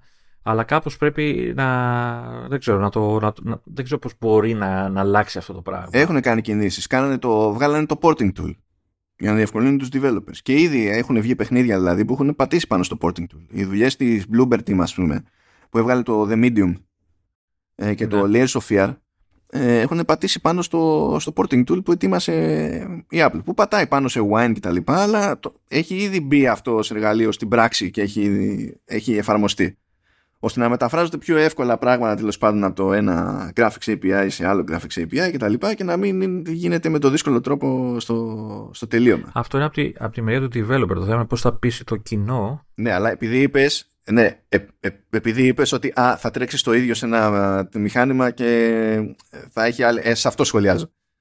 Ναι, ναι. Απλά οι επιδόσεις στο μηχάνημα της Apple θα είναι κατώτερες από ένα μηχάνημα που έχει κάρτες γραφείων και τέτοια. Που, και που συνήθως είναι πιο φτηνό. Είναι, συνήθως είναι και πιο φτηνό. Αυτό είναι διαφορετική υπόθεση όμως. Δηλαδή, πρωτίστως υπήρχε θέμα λόγω του, του τρόπου. Με τον, άσχετο αυτό, άστο, άστο. Λέμε για το τεχνικό. Μιλάς για επιδόσεις. Όταν μιλάς για επιδόσεις, μιλάμε για τεχνικό. Στο τεχνικό επίπεδο, το πρόβλημα προηγουμένως ήταν ότι το porting ήταν πακέτο. Και χανόταν πράγμα στη μετάφραση. Δηλαδή για να τρέξεις με τον ίδιο τρόπο σε Mac, ακόμα και με ξεχωριστή GPU. Ρε, είχες Mac Pro και έλεγες να βάλω GPU πάνω και χέστε με, ξέρω εγώ. Ήθελες ναι. πιο τρο, ε, τροφαντές GPU, ξέρω εγώ, για να πετύχεις το ίδιο πράγμα που θα πετύχαινες με άλλες GPU, πιο χαλάρες, σε, σε PC. Αυτό έχει να κάνει με θέματα efficiency, τέλος πάντων στο, στο porting και, και τα λοιπά. Αυτό, ένας τρόπος που αντιμετωπίζεται, είναι με την εμπλοκή της ίδιας της Apple, με τη διάθεση και τη συντήρηση του, του porting του. Αυτό είναι το ένα της, να. της υπόθεσης. Επίσης προηγουμένως, η Apple δεν είχε κάτι τύπου DLSS και FSR και τα λοιπά από Nvidia και AMD αντίστοιχα. Τώρα έχει μπει σε αυτό το χώρο με το, με το Metal FX. Ώστε ακόμη και όταν ζορίζεται ένα μηχάνημα να πει τέλος πάντων θα ρίξω το rendering resolution παρακάτω, θα κάνω ό,τι μπορώ με το scaler ώστε να παίζεται το πράγμα. Ε, έχει κάνει το άλμα με το, με το Apple Silicon όπου το, το, το χειρότερο chip για Mac είναι έτσι φωτός ε, μπροστά πούμε, σε CPU και GPU σε σχέση με τις επιλογές που είχε σε Intel. Οπότε το baseline είναι τελείως άλλο. Κάνει την επέκταση όλων αυτών των δυνατοτήτων σιγά σιγά σε, σε iPad που την έχει κάνει ήδη και σε τηλέφωνα. Δηλαδή δεν περιμένει κανένας ε, να γίνει πάταγος με τον Α17 Pro στο Pro Max στο gaming φέτος αλλά όσο προχωράει αυτό το πράγμα και θα απλώνει προς τα κάτω τα φθηνότερα και θα βελτιώνει τα πράγματα και εκεί και φτάνουμε να μπορείς να βγάλεις πράγματα που θα μπορούσαν να φυτρώσουν μόνο σε Mac, σαν παραγωγές τέλος πάντων, να βγάλεις το σε τηλέφωνα, να υπάρχει ελπίδα και να μπορείς να το χρησιμοποιήσεις αυτό σε επιχείρημα στον developer. Αλλά όλα αυτά ξεκινάνε, δηλαδή όλες αυτές τις προσπάθειες ε, ξεκινάνε πρώτα σε τεχνικό επίπεδο. Αλλά δεν αρκεί να κάνει τις παπάντες μόνο σε τεχνικό επίπεδο η Apple, μετά έρχεται και όλο το υπόλοιπο που είπες. Αλλά άμα δεν λύσεις το τεχνικό και είναι και εδώ με το τεχνικό θα πει κάποιος και το switch είναι ξέρω εγώ 4 pixel το δευτερόλεπτο ε, και κάνει πάταγο. Ναι, γιατί έχει όλο το άλλο. δηλαδή αυτό είναι το θέμα. Λέγεται νιτέτο αυτό που έχει. Επίσης έχει, φροντίζει ανάλογα το, την υποδομή της τέλος πάντων για την ανάπτυξη, το porting και τα λοιπά και όλα αυτά ξεκινάς από εκεί μεν, αλλά είναι μέρος της υπόθεσης. Ε, νομίζω ότι το πιο σημαντικό από όλα αυτά που είπες είναι η κίνηση για τα, για τα iPhone, έτσι. Γιατί εκεί μπορεί να εκμεταλλευτεί με τη μία τεράστια βάση χρηστών και να πεις στον developer, ξέρεις, κοίτα, iPhone, έτσι. Μπορεί να παίξει το παιχνίδι σου. Ε, κανονίσου. Και γι' αυτό διαφωνώ με το μα είναι δυνατόν να βγαίνει το, το Resident Evil 4 ξέρω εγώ, σε έκδοση για iPhone και να θέλει ξέρω εγώ, 50 ευρώ, 60 ευρώ λες είναι, είναι universal purchase. Είναι, δεν, είναι, δεν είναι. Θα έρθει σε ένα-δύο χρόνια, δεν θα είναι για να τρέξει αυτό το πράγμα θέλετε iPhone Pro. Σε ένα-δύο χρόνια θα είναι θέλετε iPhone. Μα, αλλά εντάξει, εδώ τώρα ε, θίγεται άλλο, άλλο πράγμα. Εδώ χτυπάμε στη φάση, μα εγώ όλα μου τα παιχνίδια στο iPhone και στα κινητά είναι τσάμπα. Ναι, ναι, ωραία. Δεν θα παίξει Resident Evil. Μπράβο. Έπαιζες πριν Resident Evil; Όχι. Δεν θα παίξεις ούτε τώρα και θα παίζει τα τσάμπα. Και είσαι OK. Αυτό σου λέω, χτυπάει σε αυτή τη, δηλαδή, το, το έχω δει και εγώ, δηλαδή, όταν λέω, ξέρεις, Resident Evil 4, παιδί μου, και είναι και φοβερό και δείχνει, εντάξει, έχει τα θεματάκια του, διάβασα και όσο δεν φτάνει την ποιότητα του PS4. Τι λέει, ρε παιδί μου. ρε φίλε, PS4 όταν το βάζεις, απογειώνεται 3F16 για να πει ότι το παίζει. Έτσι και εδώ είσαι ένα κινητό. Τέλος πάντων. Ε, α, λέει, ωραία φάση και όντως εντυπωσιακά τα γραφικά και τα λοιπά και με το χειριστριάκι παίζεις τέλεια και τα λοιπά. Ε, αλλά 50 ευρώ ξέρω, 60 πόσο έχει. Α, ε, όχι, δεν δίνουμε τόσο για παιχνίδι κινητού. Μα δεν είναι παιχνίδι για κινητά. Ε, είναι παιχνίδι. Τελεία. είναι παιχνίδι. Τελεία. Κοίτα, εκεί που, θα, εκεί που έχει ένα θέμα, ρε παιδί μου, και είναι επιλογή στο design αυτό το πράγμα. Δεν πρόκειται ποτέ να πάει να χτυπήσει τις επιδόσεις που θα πιάνει η Nvidia, διότι πολύ απλά δεν θέλει να κάψει το ρεύμα που καίει η Nvidia. Δεν είναι ότι δεν προσπαθεί προς εκείνη την κατεύθυνση, αλλά δεν, δηλαδή, πρέπει να σου πω, τώρα υπάρχει πες τη RTX 4090. Δεν, δεν θα γίνει αυτό το πράγμα στα, στα στεγανά που έχει αποφασίσει να λειτουργήσει ε, ε, ενεργειακά. Απ' την άλλη βέβαια θα πιάσει, δηλαδή υποτίθεται και καλά ότι η GPU εδώ στον M3 Max που έχω είναι κάτι σαν κάτι μεταξύ 4070 και 4080 αλλά laptop version, όχι desktop version που και αυτά έχουν desktop με laptop version έχουν μεγάλη απόσταση μεταξύ τους. Ε, αλλά το θέμα είναι ότι και η 4070 σε laptop ας πούμε για να κάνει αυτό που μπορεί να κάνει όσο καλύτερα μπορεί μόνη της η GPU ε, και παραπάνω από όσο και όλο το πακέτο που λέγεται M3 Max στην απόλυτη τσίτα στο, στο, στο, στο μηχάνημα που έχω μπροστά μου. Ε, δεν είναι, δηλαδή, ναι. Εντάξει. Εντάξει, αυτό είναι όμως τώρα, δεν ξέρω αν είναι υπέρ της Apple, γιατί εδώ θα σου πει ο άλλος, άρα η προτεραιότητα δεν είναι το παιχνίδι. Άρα ακόμα μας κορυδεύει λίγο. Όχι, θα σου πει ότι εμένα, εμένα με νοιάζει εμένα με νοιάζει να υπάρχει ελπίδα να παίξει καμιά ώρα ε, μία μισή, δύο, ανάλογα με το παιχνίδι όταν δεν είναι στην πρίζα. Αυτό θα σου πει. Με το άλλο μπορείς, όχι. Θα πάρει 12,5 λεπτά. Αυτό, τέλος. Θα σβήσουν όλα. Πάντως δεν ξέρω αν ε, τώρα θα, θα σε πω σε άσχετο γιατί το σκέφτομαι τώρα κάποιες μέρες. Ε, αν πρέπει κάποια στιγμή η Apple να αναθεωρήσει και τη φάση με το mirroring ε, που κάνει το iPhone πλέον. Μιας και έβαλε και USB-C και πλέον μπορείς να κουμπώσεις επάνω, ξέρεις, χαμπάκι με HDMI και τέτοια και θα το κουμπώσει στην τηλεόραση και κατευθείαν δεν ξέρω κάποιες τηλεόραση το κάνουν. Ε, ξέρεις, να μην είναι ξέρεις, ανοιχτό το iPhone και, και δείχνει και στην οθόνη, να είναι κλειστό, το, κλειστό εννοεί σβηστή οθόνη και να παίζει μόνο στην τηλεόραση, σαν κονσολίτσα, το πούμε. Ε, δεν θα απελευθερώνει αυτό ε, πόρους, καταρχάς δεν θα έπαιζε καλύτερα το, το παιχνίδι θεωρητικά Αν έκανε render, render τέλος πάντων, ε, ξέρεις, το στρίμαρε μόνο στη τηλεόραση χωρίς να το δείχνει και στην οθόνη του κινητού. Αν το στριμάρει, τότε στην ουσία δεν γλιτώνει τίποτα ιδιαίτερο που να ενδιαφέρει το τηλέφωνο. Αν όμως δεν κάνει καν render στη λογική της οθόνης του ίδιου τηλεφώνου και κάνει render ό,τι χρειάζεται για την εξωτερική οθόνη ε, τότε μπορεί καμιά φορά να γλιτώνει και κάτι αν δεν είναι. Δηλαδή, τέλος πάντων, σε οθόνη 4K δεν θα γλιτώνει τίποτα. Θα είναι χειρότερα. Ε, αν πει ότι προσπαθώ να το κάνω όσο πιο native γίνεται. Σε κανένα monitor που είναι πιο χαλαρό, 1080, 1440 και κάτι τέτοια, θα γλίτωνε από το pixel count. Περίπου, λίγο, ενίοτε. Και μπορεί και να. Τέλος πάντων, εξαρτάται τώρα, είναι πολύ αστερίσκη εκεί πέρα. Αλλά να πεις ότι ναι το ίδιο το video streaming δεν είναι τόσο ζήτημα. Πιο πολύ με νοιάζει, βασικά ας το κάνει και σε χαμηλότερη ανάλυση στην τελική να το πετάξεις. Αλλά άμα κάνει κανονικά render και το πετάει ρο το βίντεο με HDMI ξέρω εγώ ε, τότε και πάλι θα είχες και έστω και με χειρότερη ανάλυση θα είχες ε, σε, άλλους, σε άλλα επίπεδα καλύτερη εικόνα γιατί όταν σου στέλνει ένα συμπιεσμένο βίντεο παίζει μια κάποια λύπη το, το, το, το έμαθα αυτό και με το PlayStation Portal. Δεν θα έχει καλύτερη αυτονομία γιατί δεν θα καίει η οθόνη άδικα. Έτσι. Θα είναι σβηστή η οθόνη. Οπότε μειώνεται και η κατανάλωση. Λίγο, αλλά μειώνεται πάλι η κατανάλωση. Αφού το παιχνίδι, άμα είναι, θα σε διαλύει εκεί πέρα, ξέρω εγώ. Να, να. Ε, ε, να καίει και η οθόνη. Και εμένα αυτό μου τους ότι καίει εκείνη τη στιγμή άδικα, ρε παιδί μου, αυτό. Δηλαδή λες, γιατί να μην με αφήσεις να το σβήσω, να τη σβήσω την οθόνη. Δεν είναι άδικα γιατί θα κοιτάς τη μεγάλη οθόνη και θα έχεις το τηλέφωνο στα χέρια σου για τα touch controls. Αυτά τα μοναδικά. Όχι στο χέρι. Έχει lag, δεν μπορώ. Τέλος πάντων, μάλιστα. Αφήγουμε από εδώ. Απίστευτο πόσο τραβιόμαστε με gaming. Ε, έχω δύο γρήγορα follow-up. Ε, γιατί είχαμε παρατήσει την ιστορία με το Piper Mini πρώτων γιορτών.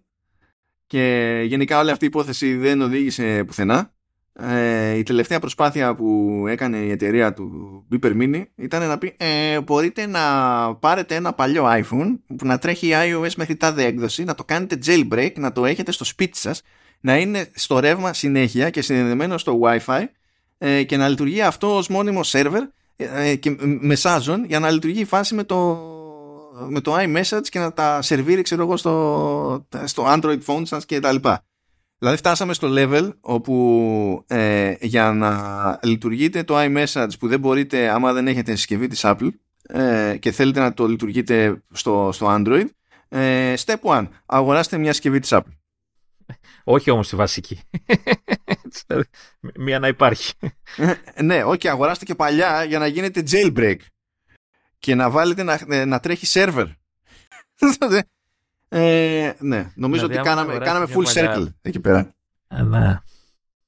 Προσπαθούν οι άνθρωποι να σώσουν τη, τη, δουλειά τους, εντάξει, αλλά εντάξει, αυτό είναι παράλογο. Έτσι. Δηλαδή, αν είναι να, να πας να αγοράσεις τώρα μια παλιά συσκευή, εντάξει.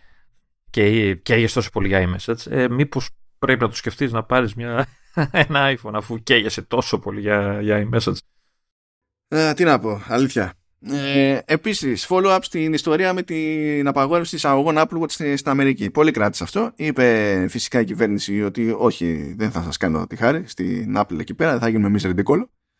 Ε, με το που είπε όχι, ενώ έχει αρχίσει να τα μαζεύει η Apple, ε, έκανε το επόμενο βήμα η, η Apple και κατέθεσε μια ένσταση τέλος πάντων και μέχρι να προχωρήσει ε, η νομική διαδικασία για την ένσταση, στην ουσία έγινε αναστολή της απαγόρευσης με τη λογική ότι όταν κάτι είναι σε εκκρεμότητα προτιμούμε να μην προξενείται οικονομική ζημιά μέχρι να βγάλουμε εμείς άκρη. Οπότε επανήλθαν.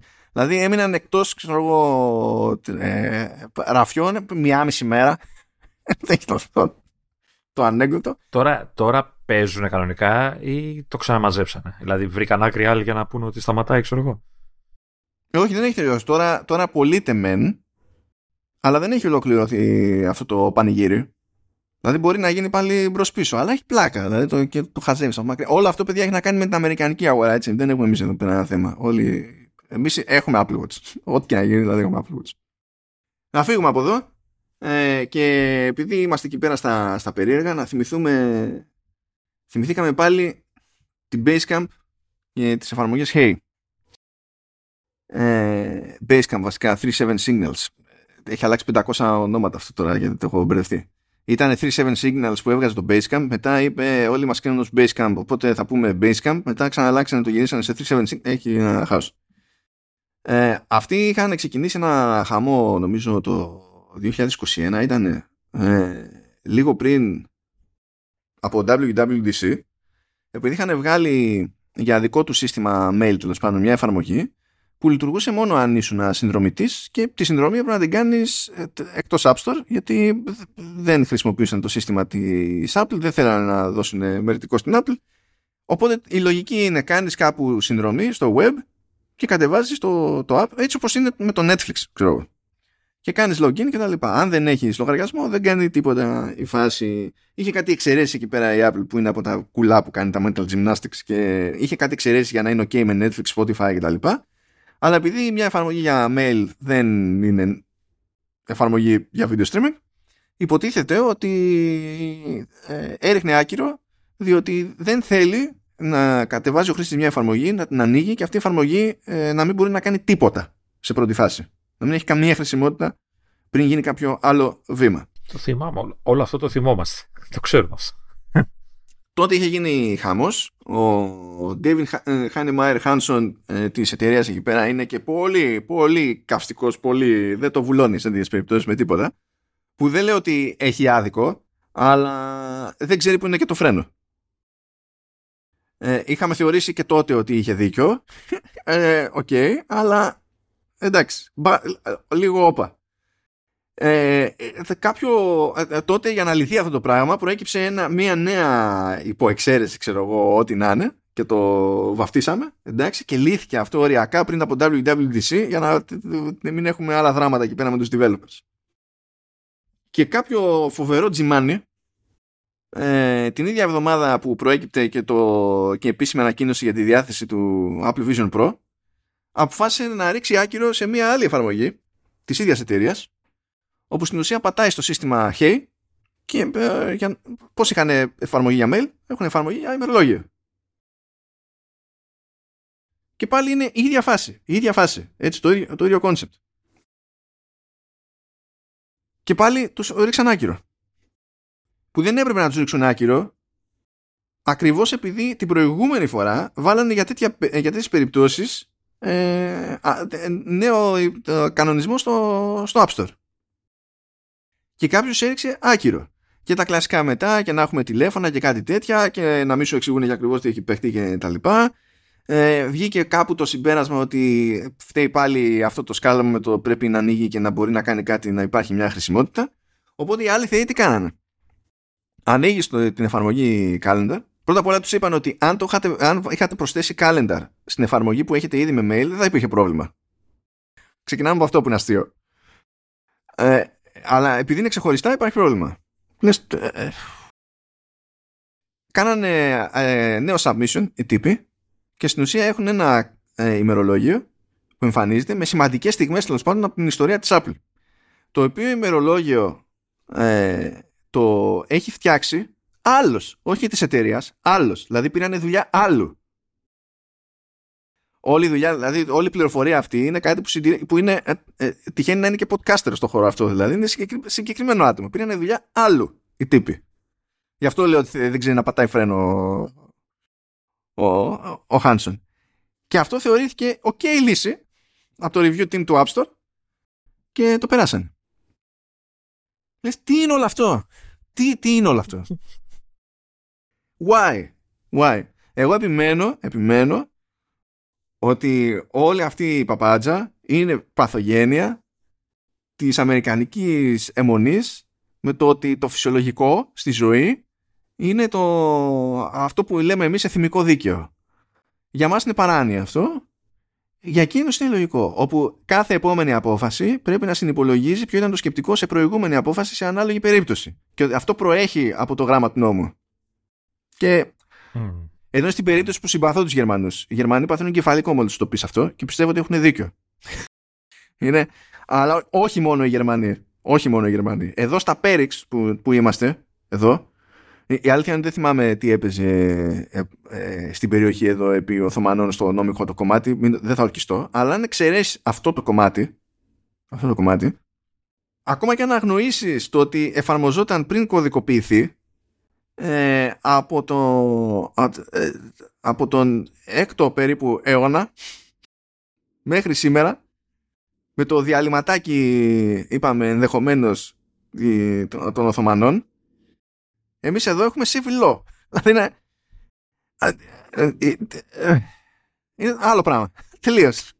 Άλλο πράγμα. Και φάση είναι does not compute Λες ρε φίλε, δεν γίνεται να λες δεν με νοιάζει ακριβώς τι εννοεί ο κανονισμός. Γιατί μια φορά εφαρμόστηκε κάποτε λίγο αλλιώς και το σκεπτικό ήταν εκείνο και τώρα δεν μπορούμε να το ξεχάσουμε κτλ. Τέλος πάντων, δεν ξέρω. Δεν ξέρω. Apple, μην είσαι τόσο μούρικα. Δεν, είσαι, δεν χρειάζεται. Σε αυτό δεν χρειάζεται να είσαι. Μπορείς και καλύτερα. Μπορείς και καλύτερα. Ε, είναι όμως και. Εντάξει. Άλλα δράματα που είχαμε με το airdrop ε, βγήκε η κινέζικη κρατική υπηρεσία, φορά παρτίδα, και είπε έχουμε κρακάρει το airdrop. Πώς σας, πώς σας, πώς σας φάνηκε; Και αν μπορείς πες και όχι. ε, και χρησιμοποίησαν λέει κάποια παθογένεια ε, την οποία γνωρίζει λέει από το 2019 μάλλον η, η Apple και ε, στην ουσία τι έχει κάνει ε, τι κάνει οι Κινέζοι; Κάνανε μια μόντα εκεί πέρα καλά δεν θα εξηγήσω όλη τη μέθοδο σαν πως νιώθω και ακριβώς τι κάνανε αλλά θέλω να πω τι σημαίνει αυτό στην πράξη είναι ότι αν στείλει κάποιος μέσω airdrop και παρακολουθείτε η συναλλαγή αυτή ε, οι κρατικές υπηρεσίες μπορούν να βρουν ποιος είναι ο αποστολέας. Ενώ υποτίθεται ότι με την κρυπτογράφηση αυτό θα έπρεπε να μην είναι εφικτό. Οπότε get ready για κάποιο μυστήριο update. Κάποια στιγμή κάπως. Get ready. Να, τώρα ναι που ακούστηκε. Γιατί άμα όντως το ήξερε, πάει να πει ότι είχε κάνει λίγο κοκοκό μπροστά στην Κίνα. Κοίτα, αυτό που δεν ξέρω τώρα δεν προσπαθώ να του δικαιολογήσω, αλλά μπορεί να ξέρεις για το vulnerability και να. Αλλά να μην ξέρεις για τη μέθοδο που οδηγεί σε αυτό το αποτέλεσμα. Να ξέρεις ότι υπάρχει τρύπα και να θεωρήσει ότι αυτό δεν είναι high priority, ξέρω εγώ, διότι πώς θα χρησιμοποιηθεί. Και μετά βρίσκεται κάποιος που το χρησιμοποιεί έτσι και λες: Όχι, πακέτο. δεν είναι αυτό. Ε, αυτό δεν είναι κάποια δικαιολογία, απλά θέλω να πω ότι συμβαίνουν αυτά. Ε, αυτό που μου αρέσει από τους Κινέζους ε, είναι ότι κανονικότατα, δηλαδή λένε ότι αυτό είναι technological breakthrough ε, και λέει ότι it improves the efficiency and accuracy of case solving and prevents the spread of inappropriate remarks as well as potential bad influences. Μιλάμε πόσο Κίνα. Λογοκρισία, οε, οε, οε. Ναι, είναι ότι ε, εμείς δεν σηκώνουμε κακ, ε, ε, κακές επιρροές με τα από υλικό που περνάει μέσα από το airdrop. Και, και λες, και, και remarks, remarks, όχι περιεχόμενο, λέει, inappropriate remarks, δηλαδή δεν υπάρχει, ζουν σε άλλο πλανήτη εκεί πέρα στην, στην Κίνα. Δεν, Πάντως για αυτό που λέγαμε πριν για το αν το ήξερε όχι, εγώ διαβάζω εδώ ότι είχε ειδοποιηθεί από, ε, ξέρεις, αυτούς τους ερευνητές ε, για θέματα ασφαλείας που κάνουν τα διάφορα. Αυτοί όταν ανακαλύπτουν εταιρείο δεν, ε, ε, δεν θα τους προσεγγίσει, δεν θα, τους, δεν θα πει στην εταιρεία ότι ξέρεις τι, έχουμε αυτά τα, τα θέματα και είναι έτσι το τρόπος που τα εκμεταλλεύεται κάποιος. Είναι αυτός ο τρόπος. Ποιοι είναι, ποιοι είναι αυτοί; Ή, ρε παιδί μου, είναι οι, οι ερευνητές, έτσι, βρίσκουν το, ότι έχει πρόβλημα το, το airdrop, το ε, ειδοποιούν την Apple και τώρα θεωρητικά η Apple δεν θα επικοινωνήσει μαζί τους να τους πει ποιο είναι το θέμα, να το ξεκαθαρίσουν και οι ερευνητές θα τους πούνε, ξέρεις, είναι αυτό και το κάνεις έτσι. Δηλαδή το πετυχαίνεις με αυτόν τον τρόπο, ρε παιδί, με αυτό το, το θέμα. Πρώτα απ' όλα, οι απανταχού ερευνητές δεν είναι υποχρεωμένοι να ενημερώσουν κανέναν. Εδώ σου λέω το άρθρο λένε ότι υποτίθεται το είπαν έτσι, το είπαν από το 2021. Το βλέπω, μα είπα και εγώ ότι είναι ενήμεροι από το 2019. Αλλά θέλω να σου πω ότι πρωτίστως οι ερευνητές δεν, δεν έχουν τέλεια καλά υποχρέωση να, το, ναι, να ενημερώσουν την εταιρεία. Από τη στιγμή που το κάνει όμως. Το κάνει, το κάνει, το κάνει αυτό το πράγμα και δεν το έχει φτιάξει έκτοτε η μόνη εναλλακτική θεωρία που, καλά, προφανώς θα έπρεπε να έχει ασχοληθεί. Από τη στιγμή που ξέρεις ότι έχεις μια τρύπα, το ζήτημα είναι να κλείσει την τρύπα. Εγώ δεν πιστεύω ότι η Apple είπε δεν με νοιάζει που έχω τρύπα. Αλλά ποιο είναι το σκεπτικό τώρα για το ότι αυτό δεν έγινε προτεραιότητα, δεν. Απλά πέταξα μια θεωρία πριν, σαν πιθανή εξήγηση. Αλλά δεν ξέρω, πού να ξέρω. μου κάνει εντύπωση γιατί με βάση όλα αυτά που υποστηρίζει και πρεσβεύει η Apple για θέματα ασφαλείας ότι από τη στιγμή που σου φέρνουν στο πιάτο ότι ξέρεις τι θέματα, προβλήματα και μάλιστα airdrop, έτσι, ε, το πιθανότερο είναι ότι θα πας ρε παιδιά, εντάξει τι βρήκατε αυτό, πώς, το, πώς καταλήξετε εκεί έτσι. Δηλαδή μου κάνει, μου κάνει εντύπωση να μην ξέρανε ε, ξέρεις, πώς καταλήγει κάποιος να εκμεταλλευτεί κάτι, δηλαδή πώς λειτουργεί το όλο θέμα, το, το όλο πρόβλημα. Ε, και, και πολύ φοβάμαι ότι δεν είναι και τελείως άκυρο αυτό που είπα ότι κάνανε λίγο κοκοκό με την Κίνα. Τότε, γιατί ήταν και η εποχή που κάνανε νομίζω και το, το push για την αγορά της Κίνας. Θεωρία συνωμοσίας είναι αυτό. Κοίτα, εξακολουθούν όμως, εξακολουθούν και έχουν πετύχει πράγματα. Ε, ε, εγώ δεν ότι έχουν, είναι μυστήρια η φάση με την Κίνα, είναι μυστήρια η φάση με την Κίνα. Αλλά ε, δεν έχουν δείξει διάθεση να μην πηγαίνουν κόντρα καθόλου. Αν θυμάσαι, αν θυμάσαι, είχαν κάνει και συγκεκριμένη διευκρίνηση ότι η έξτρα κρυπτογράφηση στα δεδομένα του iCloud κτλ. θα ισχύει και για την Κίνα και είμαστε σε φάση ερωτηματικό του στυλ. Τώρα αυτό η Κίνα το ξέρει; Πέρα από αυτό, αλλά τι, τι, είναι αυτό που δεν ισχύει και αυτό θα ισχύει; Δηλαδή, πας και έτσι να το. Καλά, άλλο αυτό. Αλλά είναι φάση, ξέρεις, η Κίνα το ξέρει. Γελάγαμε τότε, γιατί ξέρουμε ότι η Κίνα δεν έχει τέτοιο χιούμορ. Αλλά έχει, παίζει ένα μασαζάκι, ρε παιδί μου, εκεί, που της δίνει το περιθώριο, από ό,τι φαίνεται, να το παίζει έτσι λίγο περίεργα. Δεν της βγαίνει πάντα. Όπως πρόσφατα νομίζω υποτίθεται ότι έχει βγει οδηγία ώστε τα, τα τηλέφωνα τα, της δουλειάς σε κρατικές υπηρεσίες κτλ. να μην είναι πλέον iPhone στην Κίνα. Δεν, δεν επιτρέπονται. Δηλαδή κάποιο, υπάρχει κάποιο ζόρι, παιδί μου, εκεί πέρα. Αλλά δεν είναι ότι κάθεται η Apple γενικά και δεν προσπαθεί να το φέρει το πράγμα εκεί που, που το θέλει ίδια. Θα είναι λοιπόν περίεργο να, να ανασκάσει το update έτσι, ε, το όποιο update τέλος πάντων βγάλουν για να διορθώσουν το πρόβλημα και ξαφνικά να, να καταλάβει ο υπόλοιπος κόσμος ότι ξέρεις αυτό το update ε, δεν έφτασε στην Κίνα. Έτσι, ε, οι servers είχαν πρόβλημα και δεν θα γίνει αυτό το update στην Κίνα. Εκεί θα υπάρχει μια υποψία ότι κάτι παίζει περίεργο. Ναι, συν, συνήθως δεν τα κάνει αυτά. Πάντως, συνήθως δεν τα κάνει αυτά. Πάντως, ε, είναι. Πώς το λένε, αυτό που είπε η Κίνα ότι ξέρεις Ξεκάθαρα. Το σπάσαμε και το χρησιμοποιούμε ουσιαστικά για λογοκρισία. Έτσι. Ότι ψάχνουμε να βρούμε για να περιορίσουμε. Ναι, δεν τους νοιάζει. Είναι... Δεν τους νοιάζει. Είναι αυτό, σε αυτό... άλλη πραγματικότητα, σε άλλο πλανήτη. αυτό δηλαδή βγήκε κρατική υπηρεσία και είπε legit. Κοιτάξτε τι καταφέραμε, είμαστε καλύτεροι. Λε, πραγματικά λες, ε, κρυφτείτε τουλάχιστον λίγο πίσω από το δάχτυλο σας. Λίγο, όχι πολύ. δηλαδή, δεν τα έχουμε το άλλα. Πόρε, φίλε. να πάμε να κάνουμε διακοπές εκεί. Ναι, εντάξει, είναι το, το. Καλά. Ούτως ή άλλως είναι λίγο πιο δύσκολη φάση με iPhone και για τους ίδιους τους Κινέζους αλλά όχι ότι δεν το δοκιμάζουν αλλά άμα πάτε παιδιά ειδικά άμα πάτε με Android και σας πούνε στον έλεγχο εκεί των διαβατηρίων και τα λοιπά στην είσοδο, στην είσοδο. Ε, δώστε μας για λίγο το τηλέφωνο σας να δούμε κάτι τι ωραία θήκη είναι αυτή που φοράει. You're doomed. δηλαδή, απλά ε, είναι game over κατευθείαν. Είναι, μην αναρωτηθείτε, δηλαδή, τι κάνει, τι παίζει αν, αν, αν φυτεύουν τίποτα μέσα, είναι, είναι μια απλή βεβαιότητα. είναι αυτό. Α, λοιπόν, αφήγουμε. Ε, και από ό,τι φαίνεται δύο πράγματα θα προλάβουμε ακόμα σήμερα. Το ένα θα είναι τα του Apple Vision Pro και της κυκλοφορίας του τον ανερχόμενο μήνα αλλά το άλλο θα είναι το Clicks. και λέει και εγώ το άφησες. όχι, όχι. Απλά πήραξα λίγο τη, τη σειρά εδώ πέρα. Λοιπόν. Γιατί το κλικς. Είσαι κρυφός θαυμαστής, είμαι σίγουρος.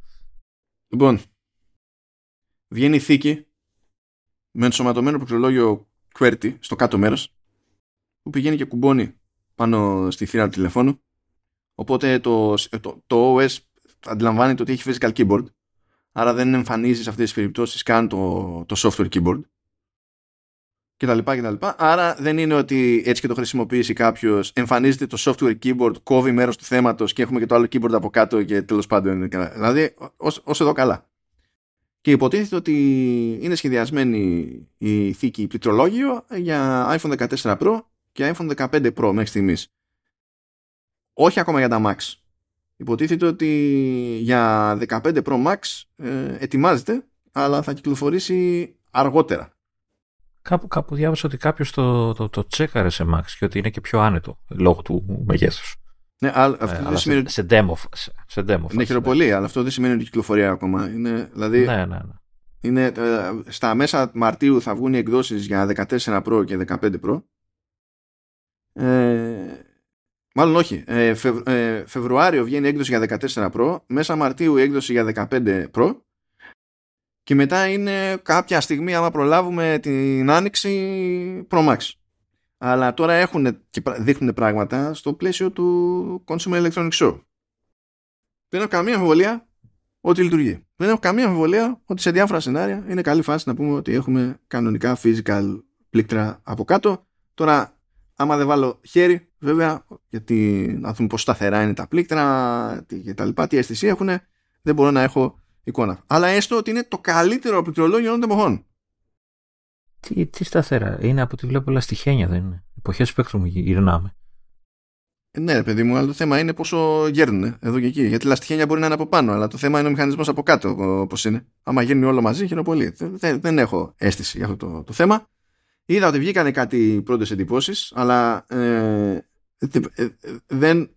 Ναι, τέτοιο. Ε, δεν έχω προλάβει να τις διαβάσω. Αλλά πριν αναρωτηθώ καν για τις διάφορες εντυπώσεις, φανταστείτε ένα τηλέφωνο στο μέγεθος των Pro και Pro Max. Φανταστείτε ένα τηλέφωνο όχι απλά στο μέγεθος, αλλά με αυτές τις συγκεκριμένες διαστάσεις και το πώς το μακρόστε να είναι. Και έχετε κάποιος που σας λέει, θα σας βάλω μια θήκη, θα το κάνει ακόμη πιο ψηλό και θα πρέπει εσείς να, να το κρατάτε από την κάτω άκρη γιατί εκεί είναι τα πλήκτρα και να πληκτρολογείτε και να, όλο το υπόλοιπο βάρος να είναι, να είναι μονόπαντο. Και εγώ πρέπει αυτό να το δω, να το φανταστώ και να το αντιληφθώ ως καλή ιδέα. Εργονομικά. Δηλαδή δεν, δεν θα πω, δεν, δεν λέω πω πω ότι να το κάνουμε το physical keyboard. Άλλη, άλλη κουβέντα αυτή. Αλλά δεν ήταν τυχαίο ότι τα BlackBerry δεν είχαν τόσο μακρόστενη οθόνη, ήταν πιο τετραγωνισμένα και τη μισή συσκευή ήταν για να βγαίνει το ζύγι. Δεν ήταν χαζί, δεν ξέρανε. Δεν είναι ότι δεν ξέρανε ότι ο κόσμος ήθελε ακόμα μεγαλύτερες οθόνες με κάθε ευκαιρία, ας πούμε. Και αυτοί τα πλώνανε τετραγωνισμένα, δεν τα πλώνανε. Έτσι, κάθετα. Πώς θα το πιάνεις αυτό το πράγμα χωρίς να σου βγαίνει πίστη; Και καλά το έπιασες. Και δεν σου βγαίνει πίστη. Έχεις τους πιο ανέστητους ε, τένοντες και καρπούς στην ιστορία της ανθρωπότητας, των Homo sapiens. Είσαι jet. Ε... Πού θα μπει, σε ποια τσέπη; σε ποια τσέπη; Τα έχετε δει αυτά τα τηλέφωνα. Ναι, πού θα μπει αυτό; Να σου πω κάτι. Ε, εγώ θα προτιμούσα να το έχουν σε οριζόντια διάταξη. Θα ήταν πιο ίσως ε, βολικό να το έχεις οριζόντια το κινητό και να γράφεις με ένα full size εισαγωγικά πληκτρολόγιο. Έτσι. Πάλι θα ήταν μυστήριο βέβαια το πιάσιμο εκεί πέρα, αν το σκεφτείς, προσπαθείς να το φανταστείς. κάπου, εντάξει. Ναι, ναι. Ε, αλλά και έτσι που είναι, εμένα ε, αυτόματα με ενοχλεί το ότι, ότι ξέρεις, ε, ε είσαι στο email και γράφεις έτσι. Ε, έτσι και κάτι σου ότι ξέρεις, α, πρέπει να πάω στο τάδε πεδίο για να βάλω τη διεύθυνση του email σου. Ότι πρέπει, ξέρεις, πρέπει να φύγει το χέρι από το πληκτρολόγιο, να πάει στην οθόνη, να κάνει stop για να ξαναπάει. Το... Αυτό εμένα με, με, με σκοτώνει ακόμα και σε λάπτοπ όταν χρειάζεται, όταν είμαι στο mouse και πρέπει να πάω στο πληκτρολόγιο και το αντίστροφο. Με, με σκοτώνει. Οπότε δεν ξέρω κατά πόσο είναι βολικό αυτό το πράγμα. Ε, πέρα από όλα αυτά που είπες, πέρα από ότι είναι κακάσιμο. Έτσι είναι ένα μακρινάρι, ένα πράγμα απίστευτα, απίστευτα χάλια. Ε, εντάξει, να σου πω κάτι. Αν το δεις σχεδιαστικά ως μονάδα, δεν βλέπω κάτι που. Σε, ε, δηλαδή σε οικαστικό επίπεδο λέω, Όχι, αυτό το πράγμα ξέρω εγώ με ενοχλεί. Αλλά το θέμα είναι ότι αναγκαστικά πρέπει να είναι ένα τεράστιο μακρόστινο πράγμα, μια τεράστια τρύπα από πάνω για να μπαίνει το τηλέφωνο, ξέρω εγώ. Και ωραία, το έχεις πάνω. Το έχεις πάνω. Πώς πιάνεις το ρημάδι του τηλέφωνο για να κάνεις τα κουμάντα σου normal με, μετά τι κάθε λίγο και λιγάκι; Δεν πιάνω την εργονομία της υπόθεσης, δηλαδή. Μα το Θεό. Υποθέτω ότι είναι συνδεδεμένο στη USB-C. Ε, δεν είναι ασύρματο. Ναι, ναι, ναι. Μα, μα γι' αυτό ε, και το σύστημα το αντιλαμβάνεται ως κανονικά mm. πρόχειρο keyboard, δηλαδή. Και βλέπω ότι έχει και, και φωτισμό, ε, backlight. Ναι, ναι. Αυτό, εντάξει, δεν μπορώ να πω ότι δεν το εκτιμώ αυτό. αλλά... Ε, αυτό, ναι, αυτό είναι οκ. Okay. Ε, βέβαια, ε, άντε και ήθελες την πληκτρολογία, ρε παιδιά, τα πλήκτρα είναι πολύ μικρά για να πεις ότι είναι βολικά. Για να πεις ότι θα γράψω καλύτερα από ό,τι γράφω με το ψηφιακό. Έχεις λέξεις, έχεις είναι λίγο πιο tactile και είναι πιο. καταλαβαίνεις την αίσθηση κτλ. Αλλά είναι μικρά, ρε παιδί μου, είναι μικροσκοπικά τα πλήκτρα. Δεν νομίζω θα βολέψουν. Δεν ξέρω. Υπάρχουν άνθρωποι που θα τους βολέψει, είμαι σίγουρος. Αλλά. Ναι. Τι, ποιο, τον Andre the Giant. Αυτός θα μπορεί να το κρατάει, αλλά δεν θα μπορεί να πατήσει τα πλήκτρα. Συγχωρεμένος κιόλας εκεί πέρα. Θα τα πατάει 4-4. Ο τύπος που σου έλεγα πριν ότι, που έλεγε για το Max αυτό ότι είναι πιο ευρύχωρο λόγω του μεγέθους κτλ. Ε, Παρ' όλα αυτά λέει, χρειάστηκε να, ξεγυρίσω το δάχτυλο για να γράφω με τα νύχια. για να... ε. Εντάξει. Και είμαι σε φάση πετυχαίνω ανθρώπους που είναι γνωστοί στο διεθνές στερεώμα καλύπτουν όπως καλύπτουμε και εμείς στην Apple. Έχουν πολύ, καλύτερη, πολύ περισσότερη εμπειρία να το συζητάμε πολύ περισσότερες γνώσεις πολύ καλύτερη πρόσβαση πολύ καλύτερα κονέ και τα λοιπά και είναι φάση ο, ε, ε, ε, είμαστε ενθουσιασμένοι δηλαδή, δηλαδή είμαι γκαβός και ε, η εργονομία είναι ερωτηματικό. Δηλαδή σχέδιο να μου το δίνεις σε χαρτοπετσέτα θα έλεγα πώς θα το πιάνω αυτό το πράγμα χωρίς να μου βγαίνει η πίστη. Όταν θέλω να γράψω κάτι πέρα από το όνομά μου ας πούμε δεν ξέρω. Άμα είναι μόνο το όνομά σου, το γράφει και στον οθόνη. Εντάξει. Δεν ξέρω για ποιο λόγο. Τουλάχιστον ελπίζω το Space να δουλεύει ως ε, ξέρεις, track πάντα όταν το πατάς παρατεταμένα. Να το πώς, θα, πώς θα δουλεύεις; Και πώς θα, τι θα ναι. μετά; Ναι. Και για να κλείσουμε πάμε στο Apple Vision Pro. Α, περίμενε. Η θήκη έχει 139 δολάρια. Δεν ξέρω αν το είπες. Όχι, δεν το είπα, διότι όταν υπάρχει ερωτηματικό για το πώς το κρατάς αυτό χωρίς να ε, καταλήγεις σαν κάτι στον παιδικό, το ζήτημα δεν είναι να κάνει 139 δολάρια. Ε, το λέω για να μήπως είναι κάποιος που λέει να το δοκιμάσουμε, ρε παιδί. 139 δολάρια. Λοιπόν, Apple Vision Pro. Προπαραγγελίες ξεκινάνε 19 Φεβρουαρίου και οι πωλήσεις ξεκινάνε, όχι 19 Ιανουαρίου, συγγνώμη, και 2 Φεβρουαρίου ξεκινάνε οι πωλήσεις. Δεν προλαβαίνω να μαζέψω χρήματα. Λοιπόν, υπάρχουν πολλές σκέψεις τώρα εδώ πέρα. Έκανα χάζει και το δελτίο τύπου για να δω πού θέλει η Apple να σταθεί τώρα στο λανσάρισμα στην επικοινωνία. Και οι πυλώνες είναι τρεις. Πιάνει productivity για computing, πιάνει ψυχαγωγία για να δείτε ξέρω εγώ σειρές, ταινίες κτλ. Και πιάνει και gaming. Ε, όχι μόνο αυτό, αλλά τελείως τυχαία, τώρα δηλαδή, ούτε ένα μήνα πριν η κυκλοφορία, ε, πάνω σε αυτά που εξηγεί στο δελτίο τύπου προκύπτουν και πράγματα που δεν είχαν ανακοινωθεί ποτέ. Δηλαδή, ε, καλά, αναφέρονται στο κομμάτι του computing διάφορες εφαρμογές που προφανώς θα είναι έτοιμες στο λαντσάρισμα για την ιστορία. Οπότε Fantastical, Freeform, Jigspace, ε, εφαρμογές του Microsoft 365, Slack, ξέρω εγώ και τέτοια. Φαντάζομαι αυτά θα είναι έτοιμα πιο πρώτα. Ε, ώστε πιο πρώτα να είναι πιο native, γιατί έτσι κι αλλιώς τρέχουν και τα υπόλοιπα. Αυτές θα είναι εφαρμογέ που θα τρέχουν ε, local στο. Έτσι, δεν θα χρειάζεται να το συνδέσεις με υπολογιστή.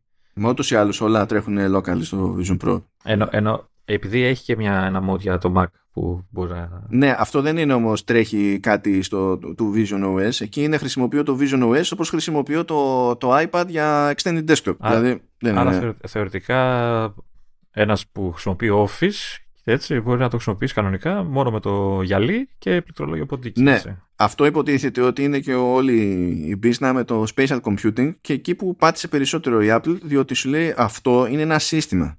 Αυτό είναι υπολογιστής. Αυτό μπορείς να το πάρεις και να κάνεις stuff. Δεν είναι ε, ένα headset που το παίρνεις για games, δεν είναι ένα headset που το παίρνεις για entertainment, δεν είναι ένα headset που το παίρνεις για που και που κάτι σε productivity, είναι ένα headset που είναι υπολογιστής και επειδή είναι υπολογιστής μπορεί να κάνει το, το whatever. Ε, επίσης στο κομμάτι του entertainment ε, έχουμε την πρώτη legit αναφορά στο ότι ε, το είχαμε πει αυτό είχε αρχίσει να φαίνεται από πέρυσι ότι άρχισε το, στο TV App να εμφανίζονται τέλος πάντων ε, στις καρτέλες ταινιών ότι θα υπάρχουν και εκδόσεις 3D και λέει λοιπόν ότι θα σκάσουν στο TV App ε, πάνω από 150 ταινίες 3D. Που θα είναι ό,τι πρέπει για την περίπτωση του, του Vision Pro. Σε αυτή είναι φάση. γερό, γερό νούμερο, έτσι. Για πρώτο ξεκίνημα. Ε, να σου πω κάτι. Εγώ δεν ξέρω αν θα πιάσει αυτό το πράγμα στο κομμάτι τη, των, ε, της ταινίας 3D, έτσι. Και δεν με νοιάζει κιόλας αν, αν θα πιάσει.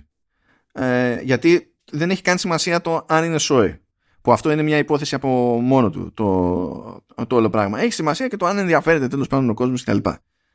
Αλλά αυτό που είναι, τι είναι, είναι μια ατάκα που πέταξε επισήμως για πρώτη φορά τρεις εβδομάδες πριν βγει το σύστημα και θα έχουμε 150 ταινίες 3D, που προφανώς θα είναι ταινίες 3D που έτσι κι αλλιώς είχαν γυριστεί 3D. Δηλαδή υπάρχουν εκεί έξω. ε, είχαν γίνει 3D στο post, γιατί αυτό είναι ακόμη πιο συχνό φαινόμενο σε σχέση με το να έχει γυριστεί 3D κανονικά. Βγαίνει και κάνει λανσάρισμα που όταν μας πρόχνανε το 2010 πότε ήταν τέλος πάντων εκείνη τη φουρνιά από 3D TVs θα πουλάγανε την ψυχή τους στο διάλογο για να κάνουν όλοι κανένα σκεφαστές λανσάρισμα και να υπάρχουν 150 ταινίες. Ναι. Απλά πράγματα. Ε, λέει επίσης, μας θυμίζει το Apple Immersion Video που είναι νέο format ε, και το χρησιμοποιεί στην ουσία για να φτιάξει τα, τα διάφορα τέλος πάντων, διάφορες σχετικές εμπειρίες και τα λοιπά. Δεν ξέρω αν ελπίζει ότι αυτό θα αρχίσει να χρησιμοποιεί. Καλά, προφανώς είναι αυτό που χρησιμοποιεί και η Apple για τα, για, τις, ε, για τα βίντεο που θα βγάζει ε, και με το Pro Max και καλά και το ίδιο το, το Vision Pro που θα τραβάει. Ε, αλλά δεν ξέρω αν έχει κάποια μεγαλύτερη φιλοδοξία για αυτό το format και θα πάει να το σπρώξει και σε παραγωγές. Ε, αλλά λέει τέλος πάντων a remarkable new entertainment format pioneered by Apple that puts users inside the action with uh, 180 degree three-dimensional 8K recordings. Φτηνό ακούγεται.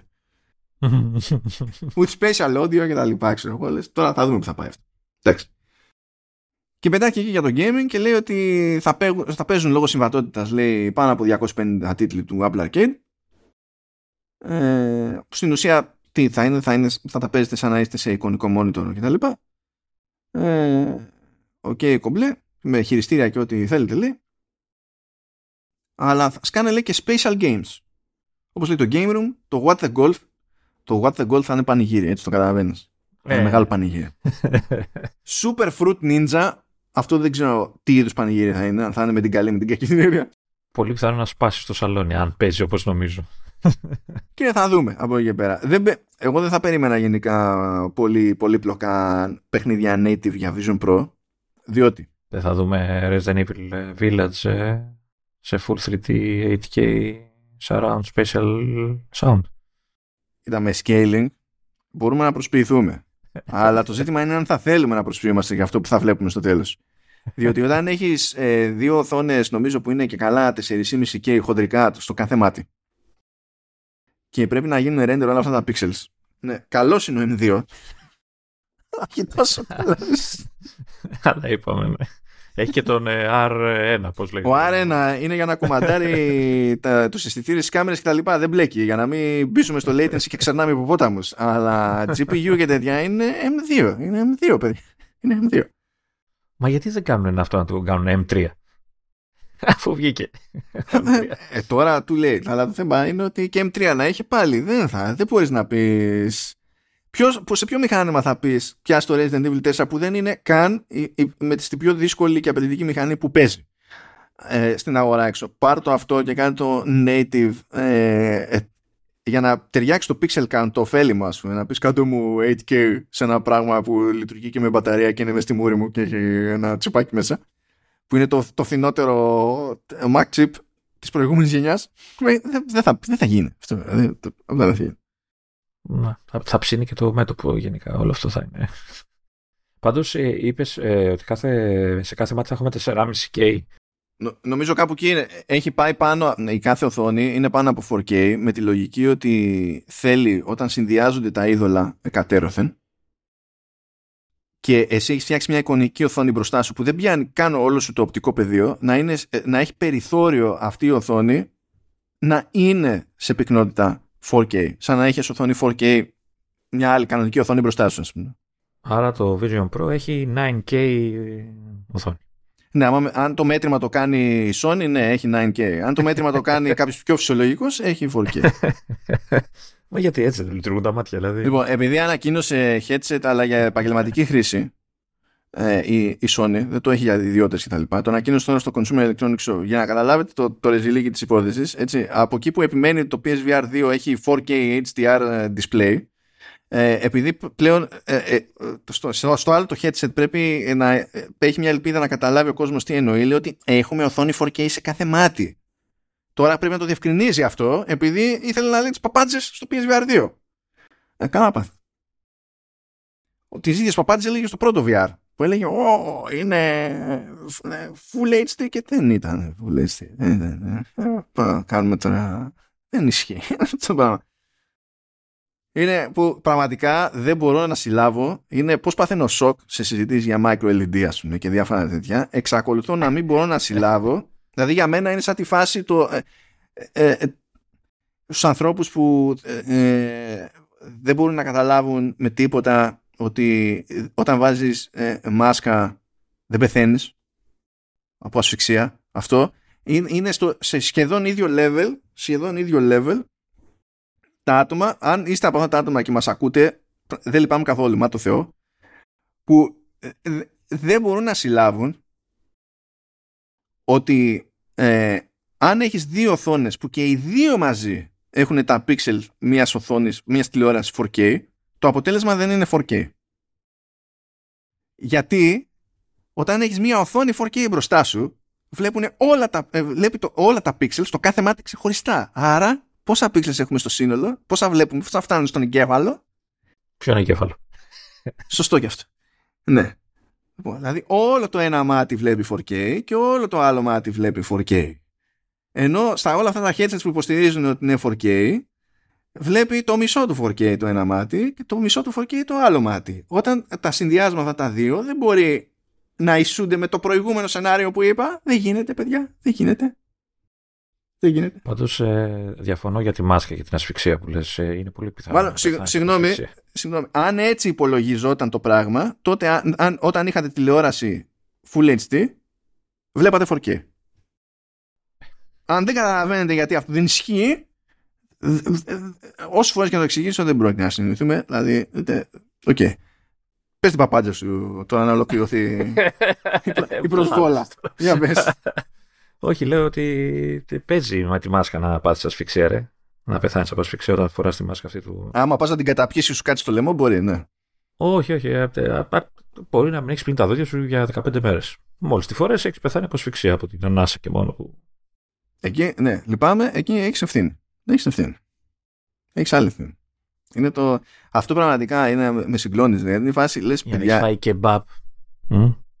Έτσι με, με, με κρεμμυδάκια και Ω, αυτό, α, όχι, εγώ αυτό το, θα το εκτιμούσα. Αυτό.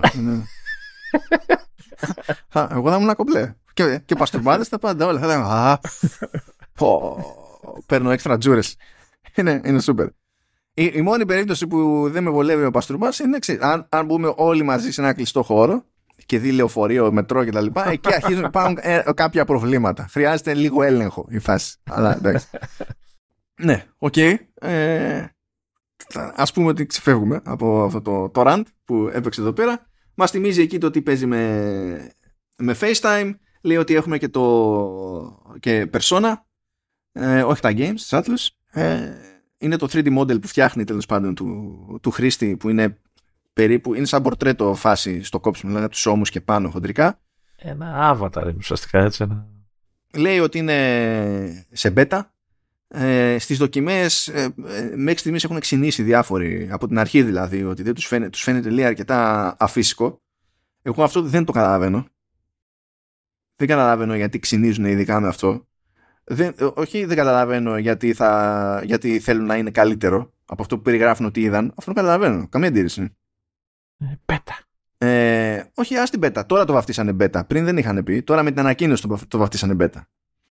Αλλά άστο αυτό, άστο αυτό έτσι. Λες παιδιά, έχει, έχει φτιάξει 3D model με τη μάπα σας, με ένα αρχικό setup και κάνει real time capture και απόδοση στο 3D avatar της κινήσης των ματιών κάνει συνθετική αναπαράσταση των μορφασμών γιατί δεν μπορεί να παρακολουθεί όλους τους μορφασμούς σας επακριβώς, συμπληρώνει κενά κτλ. Και, και όλο αυτό γίνεται σε πραγματικό χρόνο και το ζήτημα είναι ότι δεν είναι τόσο καλό το αποτέλεσμα σε σχέση με τι; Με τα games που όλα είναι προκαθορισμένα και έτοιμα που και στα games ε, δεν είναι αυτονόητο ότι θα έχεις καλά facial animations. Έχει, βασικά είναι αυτονόητο ότι δεν θα έχεις. Ε, ε, Έτσι είναι εξαιρέσεις αυτά που έχουν καλά. Ναι, εντάξει. Δηλαδή θα, θα έχεις μέχρι ένα επίπεδο χ σε indie games, μετά θα έχεις ένα άλλο επίπεδο στα περισσότερα άλλα που είναι μεγάλες παραγωγές και ύστερα υπάρχει και το επίπεδο που λέγεται Naughty Dog. Εντάξει, okay. Ε, είναι αυτό. Δηλαδή, τι, Άρα, άρα μπορούμε να πούμε με σιγουριά ότι η Apple δεν το προσεγγίζει το όλο θέμα ως ξεπέτα. Oh, Thundercats! Πού είσαι γάτα, ξανακατούρα, ξανακατούρα γάτα. Κατούρα με για τη ζεστασιά και μόνο γάτα. ναι. Why, why. Καλή χρονιά να πούμε. Έτσι είναι.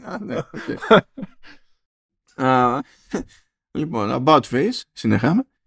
Ε, επίσης, μάθαμε ε, ότι στο πακέτο, ακούστε τώρα να συγκλονιστείτε, στο πακέτο, καλά είναι το headset, είναι η, η μπαταρία. μπαταρία. Έχει καλώδιο φόρτισης και φορτιστή.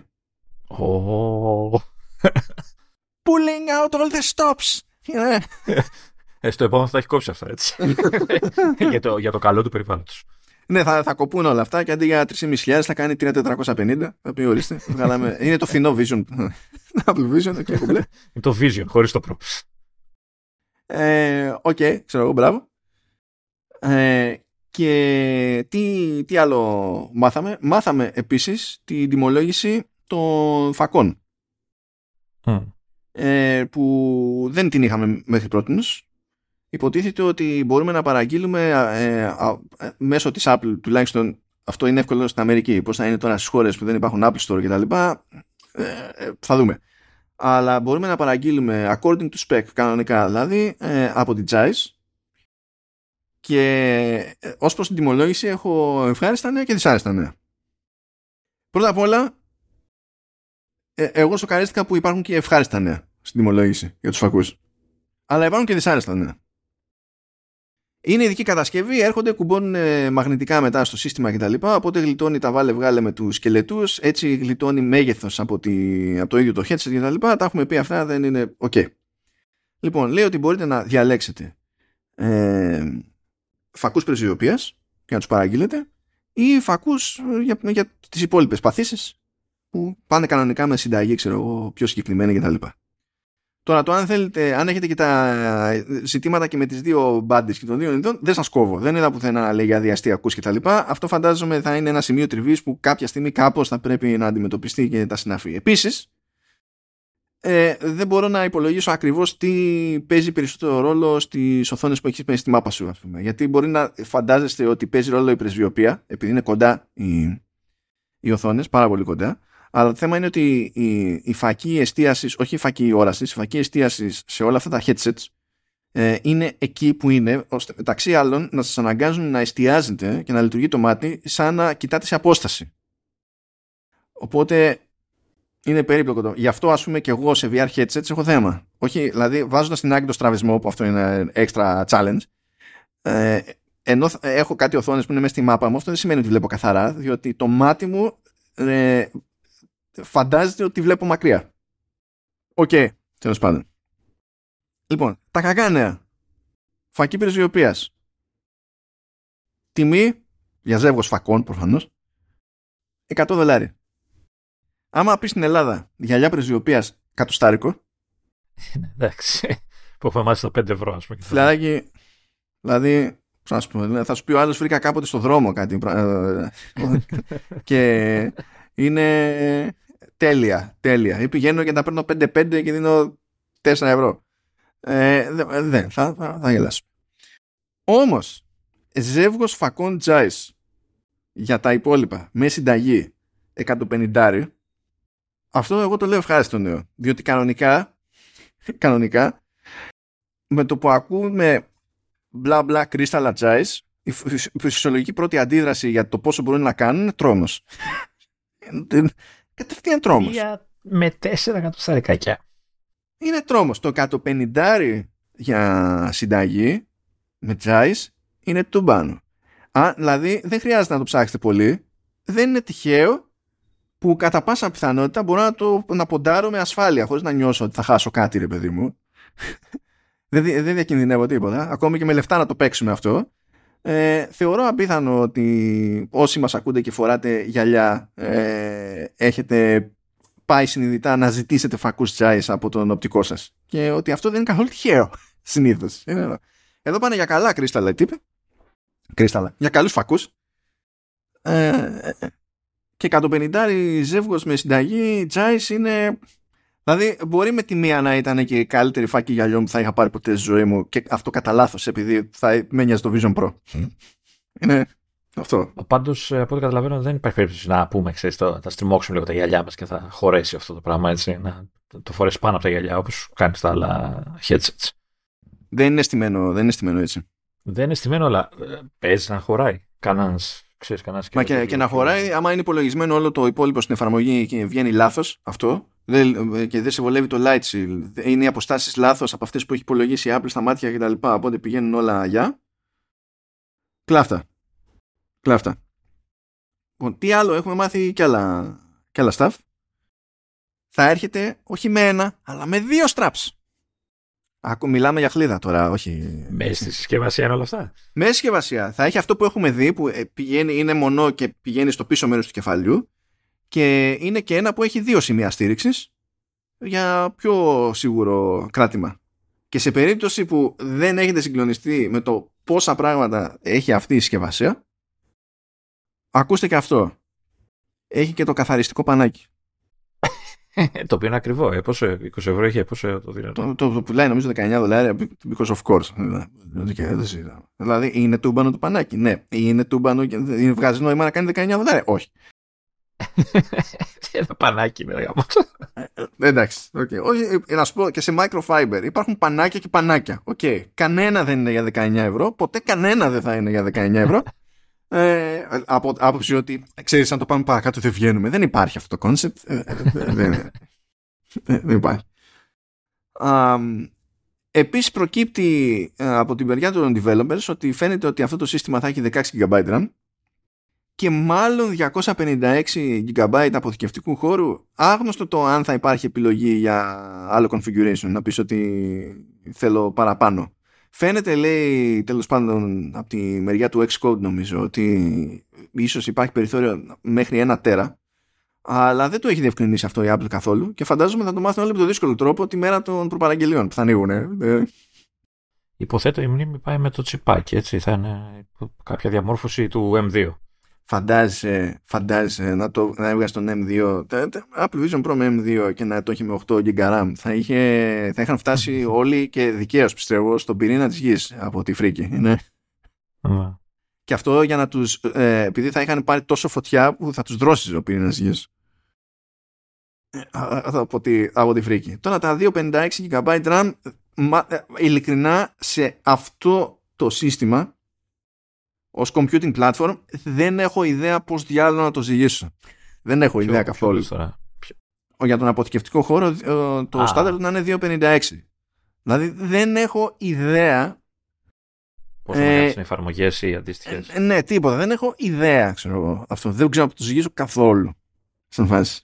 Δεν ξέρω, θα, ε, θα έχουν υψηλότερες απαιτήσεις γραφικά, δηλαδή το, επειδή το UI θα κάνει scale σε πιο, μεγάλες, πιο μεγάλα μεγέθη και τέτοια, θα είναι αναγκασμένο να είναι πιο high res, ας πούμε, τα, τα εικονίδια και τα toolbars και όλα, ξέρω εγώ. Ε, δεν το έχω σίγουρο, γιατί όλο το οικοσύστημα της Apple είναι σε τόσο high DPI, ας πούμε, που μπορεί και να μισοκαλύπτονται. Δεν είμαι σίγουρος. Πάντως έχει πλάκα το comment από κάτω στο αυτό που λέει The fact it has 16 GB of RAM, which is good, but the Pro MacBook starts with 8. Lol, ξέρεις. το άλλο που πέτυχα, α, νομίζω, συγγνώμη, έχει και δύο light shields.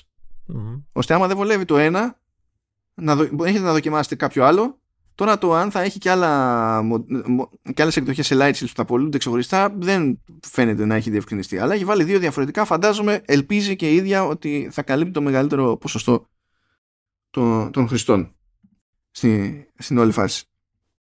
Ένα άλλο που εντάξει εκεί, εκεί είναι από τις περιπτώσεις που ε, ε, το 9 to 5 Mac έχει ρίξει brain fart. Ε, βγήκε το 9 to 5 Mac και λέει ότι η Apple ανέβασε λέει ε, την αυτονομία του Apple Vision Pro με την μπαταρία. Έλεγε πριν λέει ότι κρατάει δύο ώρες, τώρα λέει ότι κρατάει δυόμιση. Όχι. 9 to 5 Mac, όχι.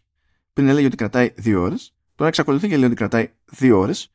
Ε, όταν έχεις κανονικό πάστρου και στην ουσία ε, παίζει και με τον φυσικό χώρο που έχεις γύρω σου, το οποίο είναι πιο απαιτητικό γιατί δίνουν πόνο όλοι οι αισθητήρες και όλες οι κάμερες παράλληλα αλλά σου λέει ότι αν είσαι σε entertainment mode, σε κάποιο εικονικό περιβάλλον και στην ουσία δεν σου δείχνω με τις κάμερες πέρα δόθε, δεν χρειάζεται να κάνω track τα ίδια πράγματα κτλ. Και, και έχεις μια εικονική οθόνη μπροστά σου, ε, τότε πηγαίνει μέχρι 2,5. Γιατί, γιατί και λιγότερο το πράγμα.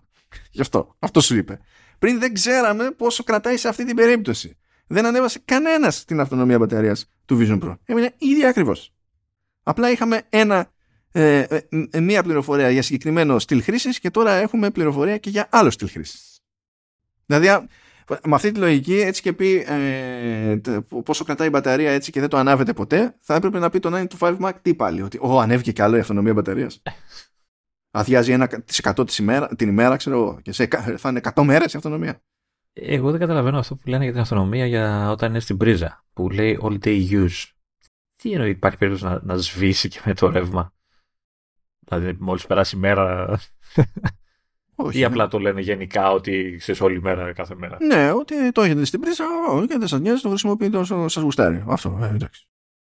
Που από ό,τι καταλαβαίνω θα είναι και η πιο συνηθισμένη χρήση, έτσι. Ειδικά στο computing. Ε, ναι, μωρέ, γιατί θα κάθεσαι που κάθεσαι εκεί πέρα. Ναι, ναι, δεν υπάρχει λόγος. Θα κρέμεται και η μπαταρία πάνω σου. Αυτό. Ε, Τέλος πάντων, στα publicity shots η Apple ε, ε, ε, έχει και ένα σενάριο που κάθεται μια κοπέλιτσα εκεί μέσα σε ένα αεροπλάνο. Λες. Είμαι σίγουρος ότι θα συμβεί. Είμαι σίγουρος ότι θα συμβεί. και για πιο άκυρους λόγους από ότι ε, υπονοεί η δουλειά που θα κάνει η κοπελίτσα. Αλλά. όχι. δηλαδή είναι. Ε, Πώς να σου πω.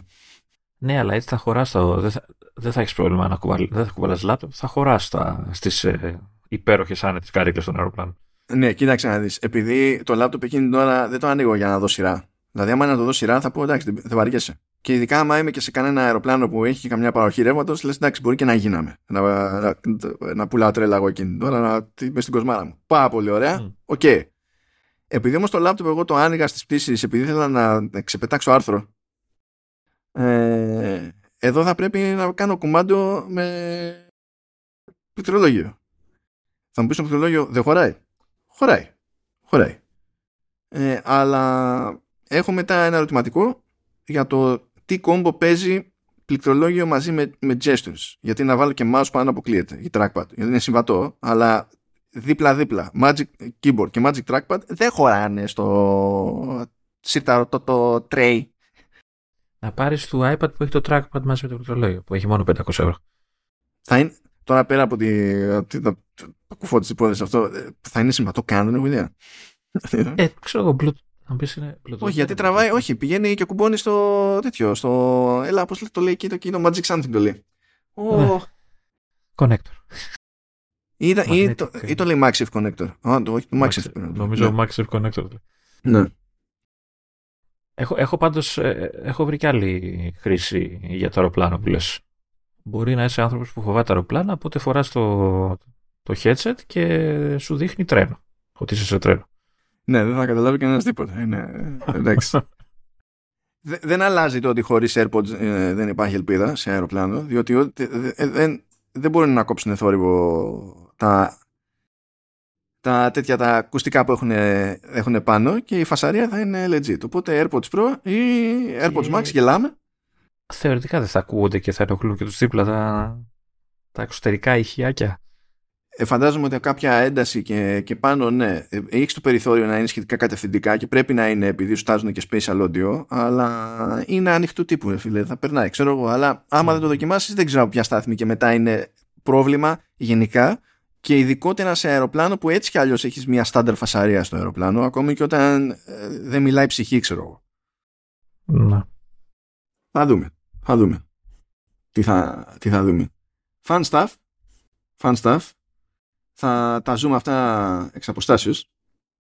Ε, και, και, ακόμα, ξέρεις, μόλις αρχίσουν να σκάνε και στα χέρια... Βέβαια, το κακό με αυτές τις συσκευές έχουμε πει είναι ότι δεν μπορεί να, να δεις κάποιο βίντεο ξέρω, στο YouTube για να πάρεις χαμπάρι τι, τι παίζει, αλλά ναι, δεν μπορεί να, να καταλάβεις την εμπειρία. Αλλά εντάξει, νομίζω θα, θα αρχίσουν να σκάνε διάφορα έτσι, reviews και ε, πώς το λένε εντυπώσεις και κολπάκια και μυστικά που θα ανακαλύψουν και τέτοια. Πρώτον, μια γρήγορη διόρθωση δεν έχει δύο light shields, έχει ένα light shield, έχει δύο light shield cushions.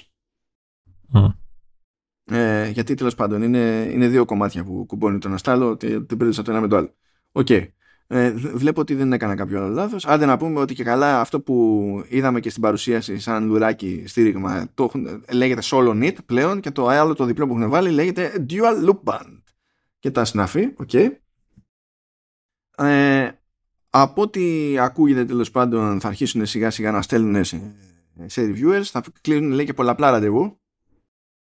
Κάπως θα γίνει το πράγμα εκεί πέρα. Μ' αρέσει που λέει. Ελεγχόμενα, έτσι. Τελείως ελεγχόμενο η φάση. Ε, και, πότε, και πότε δεν είναι ναι. ε, ελεγχόμενο. Δηλαδή. Ναι. Εννοώ ρε παιδί ότι σε αυτή τη φάση δεν θα δεις, ε, δεν θα δούμε α, ε, καλό review. Δηλαδή με την έννοια ότι θα έχει αρκετούς περιορισμούς. Δηλαδή αν δεν το πάρουν να το έχουν μόνοι τους και να το ξεψαχνίσουν, δεν θα, δεν θα δούμε ε, legit κριτικές. Κοίτα, έχει ξανακάνει πράγματα με την ίδια λογική που ξέρεις, παρουσιάζεται ένα ε, τέτοιο, ένα iPhone και έχουν το hands-on area μετά. Ή όταν δείχνανε τα MacBook Pro τα τελευταία, ε, είχαν ένα μηντιακό χώρο που πήγαινες και, και δοκίμαζε. Αυτό είναι διαφορετικό με το να κάθεσαι να έχεις τον ελεύθερο σου χρόνο, ρε παιδί μου, και θα γίνει και αυτό κατόπιν εορτής, φαντάζομαι. Αλλά σε πρώτη φάση, λέει, υπολογίζουν ένα meeting με δημοσιογράφους, influencers, whatever, για hands-on στις 16 Ιανουαρίου ε, και το επόμενο στις 23 και φαντάζομαι ότι το review embargo τέλος πάντων θα λύγει ξέρω, μια ιδέα πριν από τη κανονική κυκλοφορία ή κάτι τέτοιο. Δύο μέρες ξέρω κάπου εκεί πέρα.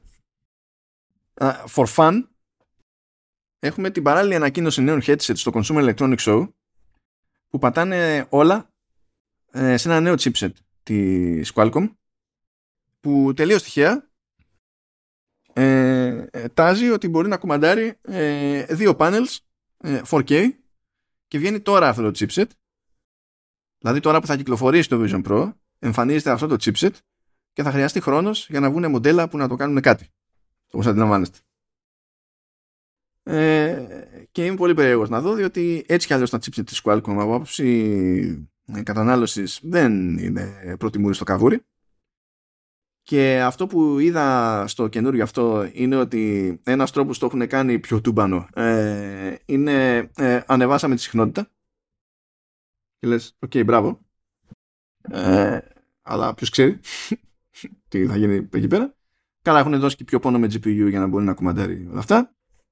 Και σε περίπτωση που αναρωτιέστε ποιο είναι είναι το, το XR, είναι Snapdragon XR2 Plus Gen 2 από εκεί ξεκινάνε τα προβλήματα δεν το, δεν το, δεν το σκέφτεται κανείς, ρε παιδί μου. Μη σε ξανακούσω να, να γκρινιάζει για ονόματα Apple.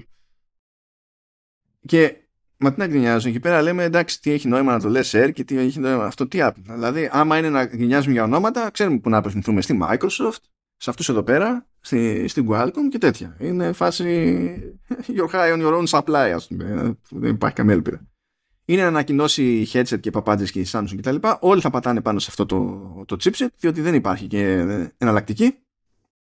Και θα προσπαθήσουν όλοι να ακολουθήσουν τελείως τυχαία τη φάση με το Vision Pro. Θα έχουν πάθει το ταράκουλο εκεί πέρα που ξαφνικά βγαίνει το Vision Pro. Καλά, όχι ότι δεν υπήρχε υποψία. Είχε πει η Apple έτσι κι αλλιώς νωρίς το 2024 και το εννοούσε καλά-καλά πλέον το, το πράγμα. Ε, νομίζω ότι δεν ξέρω τώρα αν αυτές οι εταιρείες είχαν πρόσβαση. Δηλαδή, τους είχε στείλει, ξέρεις, έχουν δει τι κάνει το Vision Pro ή τέλος πάντων ξέρουν οι ίδιοι από χώρε να το δουν ότι τι θα κάνει, αλλά νομίζω αυτό με το computing είναι αυτό που έχουν μείνει πίσω όλοι. Δηλαδή, όλοι είχαν εστιάσει στα headset σε entertainment, ρε παιδί πιο πολύ. Και τώρα τρέχουν και δεν φτάνουν για να καλύψουν και αυτό το κομμάτι. Ναι, τώρα εντάξει, πέταξε μια ξυπνάδα εκεί πέρα το η Qualcomm που λέει: Ω, εμείς εντάξει, δεν θα ε, δεν, δεν, έχουμε θέμα και με την μπαταρία, ξέρω εγώ, και ό,τι να είναι. Ε, να σου πω και εσένα. Λες και θα βγεις και θα έχεις κάτι συγκλονιστικό σε πλεονέκτημα στη, στην κατανάλωση. Δηλαδή, OK, okay, μπράβο. Και ένα από αυτά που ανακοινώθηκαν δεν είναι καν headset το οποίο, δηλαδή, είναι το τέτοιο, το, το Xreal Air 2 Ultra που είναι πιο μαζεμένα, είναι σαν λίγο χοντροκομμένα γυαλιά, γυαλιά, αλλά κάνουν ένα πράγμα, στην ουσία λειτουργούν ως monitor. Και λένε, δηλαδή λέει Qualcomm, ο, με το chip μας δεν θα χρειάζεται να είστε συνέχεια στην πρίζα και θα κάνετε παπάντζε, spatial computing κτλ. Και το X-Real R2 Ultra ε, λειτουργεί ως monitor, δεν είναι πλατφόρμα, δεν τρέχει κάτι πάνω του. Ε, για να λειτουργήσει έτσι πρέπει να είναι μονίμως συνδεδεμένο ε, και κάνει 7 εκατοστάρικα. Δεν λέω, δεν θα πω είναι, είναι ανούσιο, είναι άλλο πράγμα. Απλά τώρα ξεκινάει ο καθένας και θα, ε, θα προσποιείται ότι οτιδήποτε και αν βγάλει που κινείται προς εκείνη την κατεύθυνση είναι ανάλογο του Vision Pro. Σαν concept χρήσης και προϊόντος και τα λοιπά. Θα ζήσουμε αυτή τη, την παράδεια. Όπως δεν θυμάμαι σε ποιο, νομίζω στο The Verge το είδα, στο, όχι στο Ars Technica πρέπει να είναι. Είναι...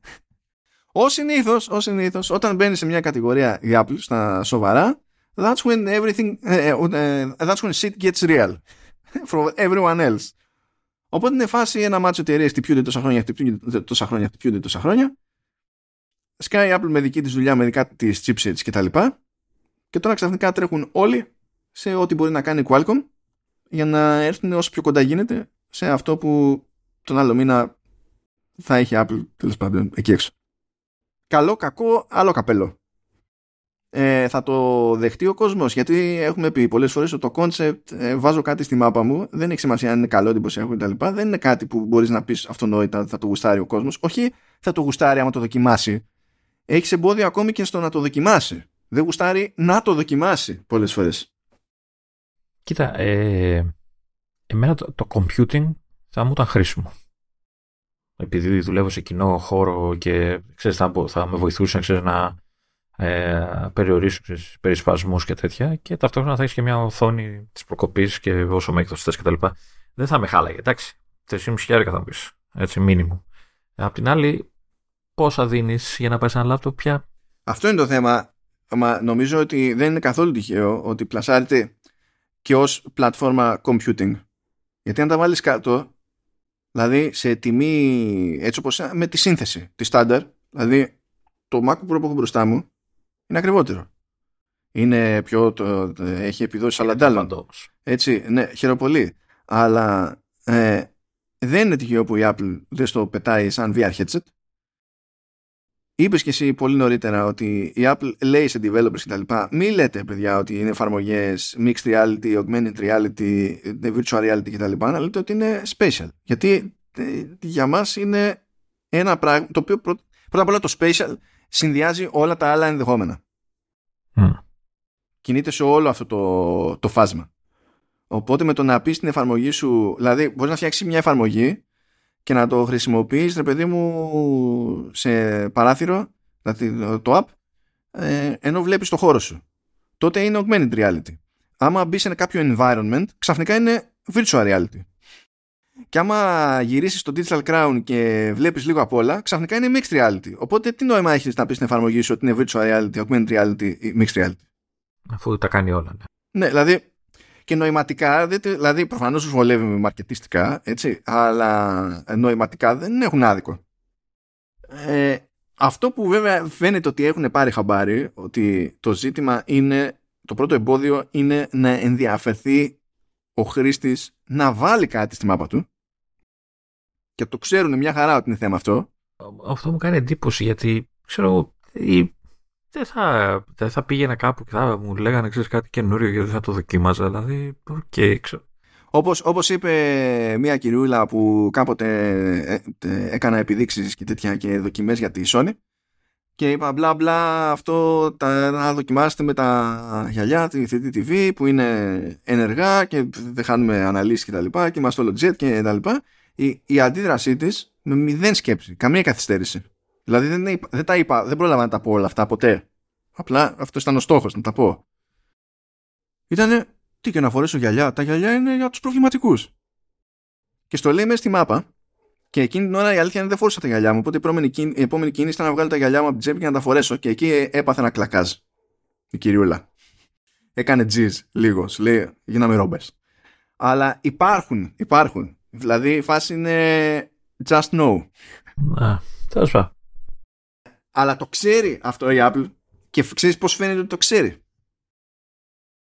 Από το διαφημιστικό σποτάκι που έβγαλε μαζί με την ανακοίνωση της κυκλοφορίας του Vision Pro. Το λέει Get Ready και είναι μοντάζ από διαφορετικές ταινίες με cool στιγμές που κάποιος φοράει κάποιο είδους κάσκα ή γυαλιά κτλ που αντιμετωπίζεται ε, όντως ως cool στιγμή, ως cool gadget το τι φοράει κάποιος άλλος μπροστά του και τα δείχνει όλα αυτά από αναγνωρίσιμες ταινίες κτλ. Αγαπητές ταινίες. Και αφού τα δείξει όλα αυτά, τότε δείχνει παπ και την εφαρμογή του, του Vision Pro στο χρήστη. Δεν ξέρω, ε, εμένα πιο πολύ θα με για να το δοκιμάσω και να δω αν θα με κουράζει, αν θα με ζαλίζει σε φάση δουλειά, ας πούμε. Θα ήθελα πολύ να το δοκιμάσω να δω αν μετά από κάποιες ώρες θα είναι κουραστικό στο κεφάλι μου πάνω, είναι βαρύ και τέτοια. Αν θα με ζαλίζει την ώρα που θα δουλεύω, ξέρω εγώ, office. Τέτοια πράγματα θα με ενδιέφεραν. Τώρα το να μην το δοκιμάσω καθόλου μου φαίνεται τελείως κουλό. Έτσι. Τι να πω. Εντάξει, OK. Okay. Ε, το, εντάξει, θα το δούμε. Θα έχουμε πολύ διάβασμα να ρίξουμε γι' αυτό. Γιατί καλά κρασιά. Καταλαβαίνετε ότι όταν δεν έχει κάνει καν τον κόπο για την Αγγλία, ξέρω εγώ, η Apple. Mm-hmm. Μιλάμε, είναι πολύ το μέλλον. Είναι πολύ το μέλλον. Ακόμα και για να το δούμε πίσω από βιτρίνα, ξέρω εγώ, σε αυτή τη, τη χώρα. Αλλά έτσι είναι αυτά τα stuff.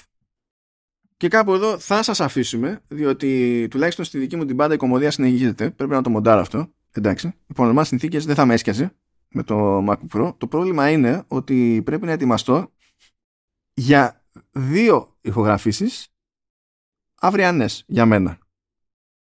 Και αυτό είναι ένα θέμα. Δηλαδή, είναι, είναι ένα θεματάκι. Παίζει πολύ πίξιμο. Έχεις πάλι κάθεσαι. Ναι, κοίτα, είναι... Ε, έχω μένω στον καφέ σήμερα, είναι σίγουρο.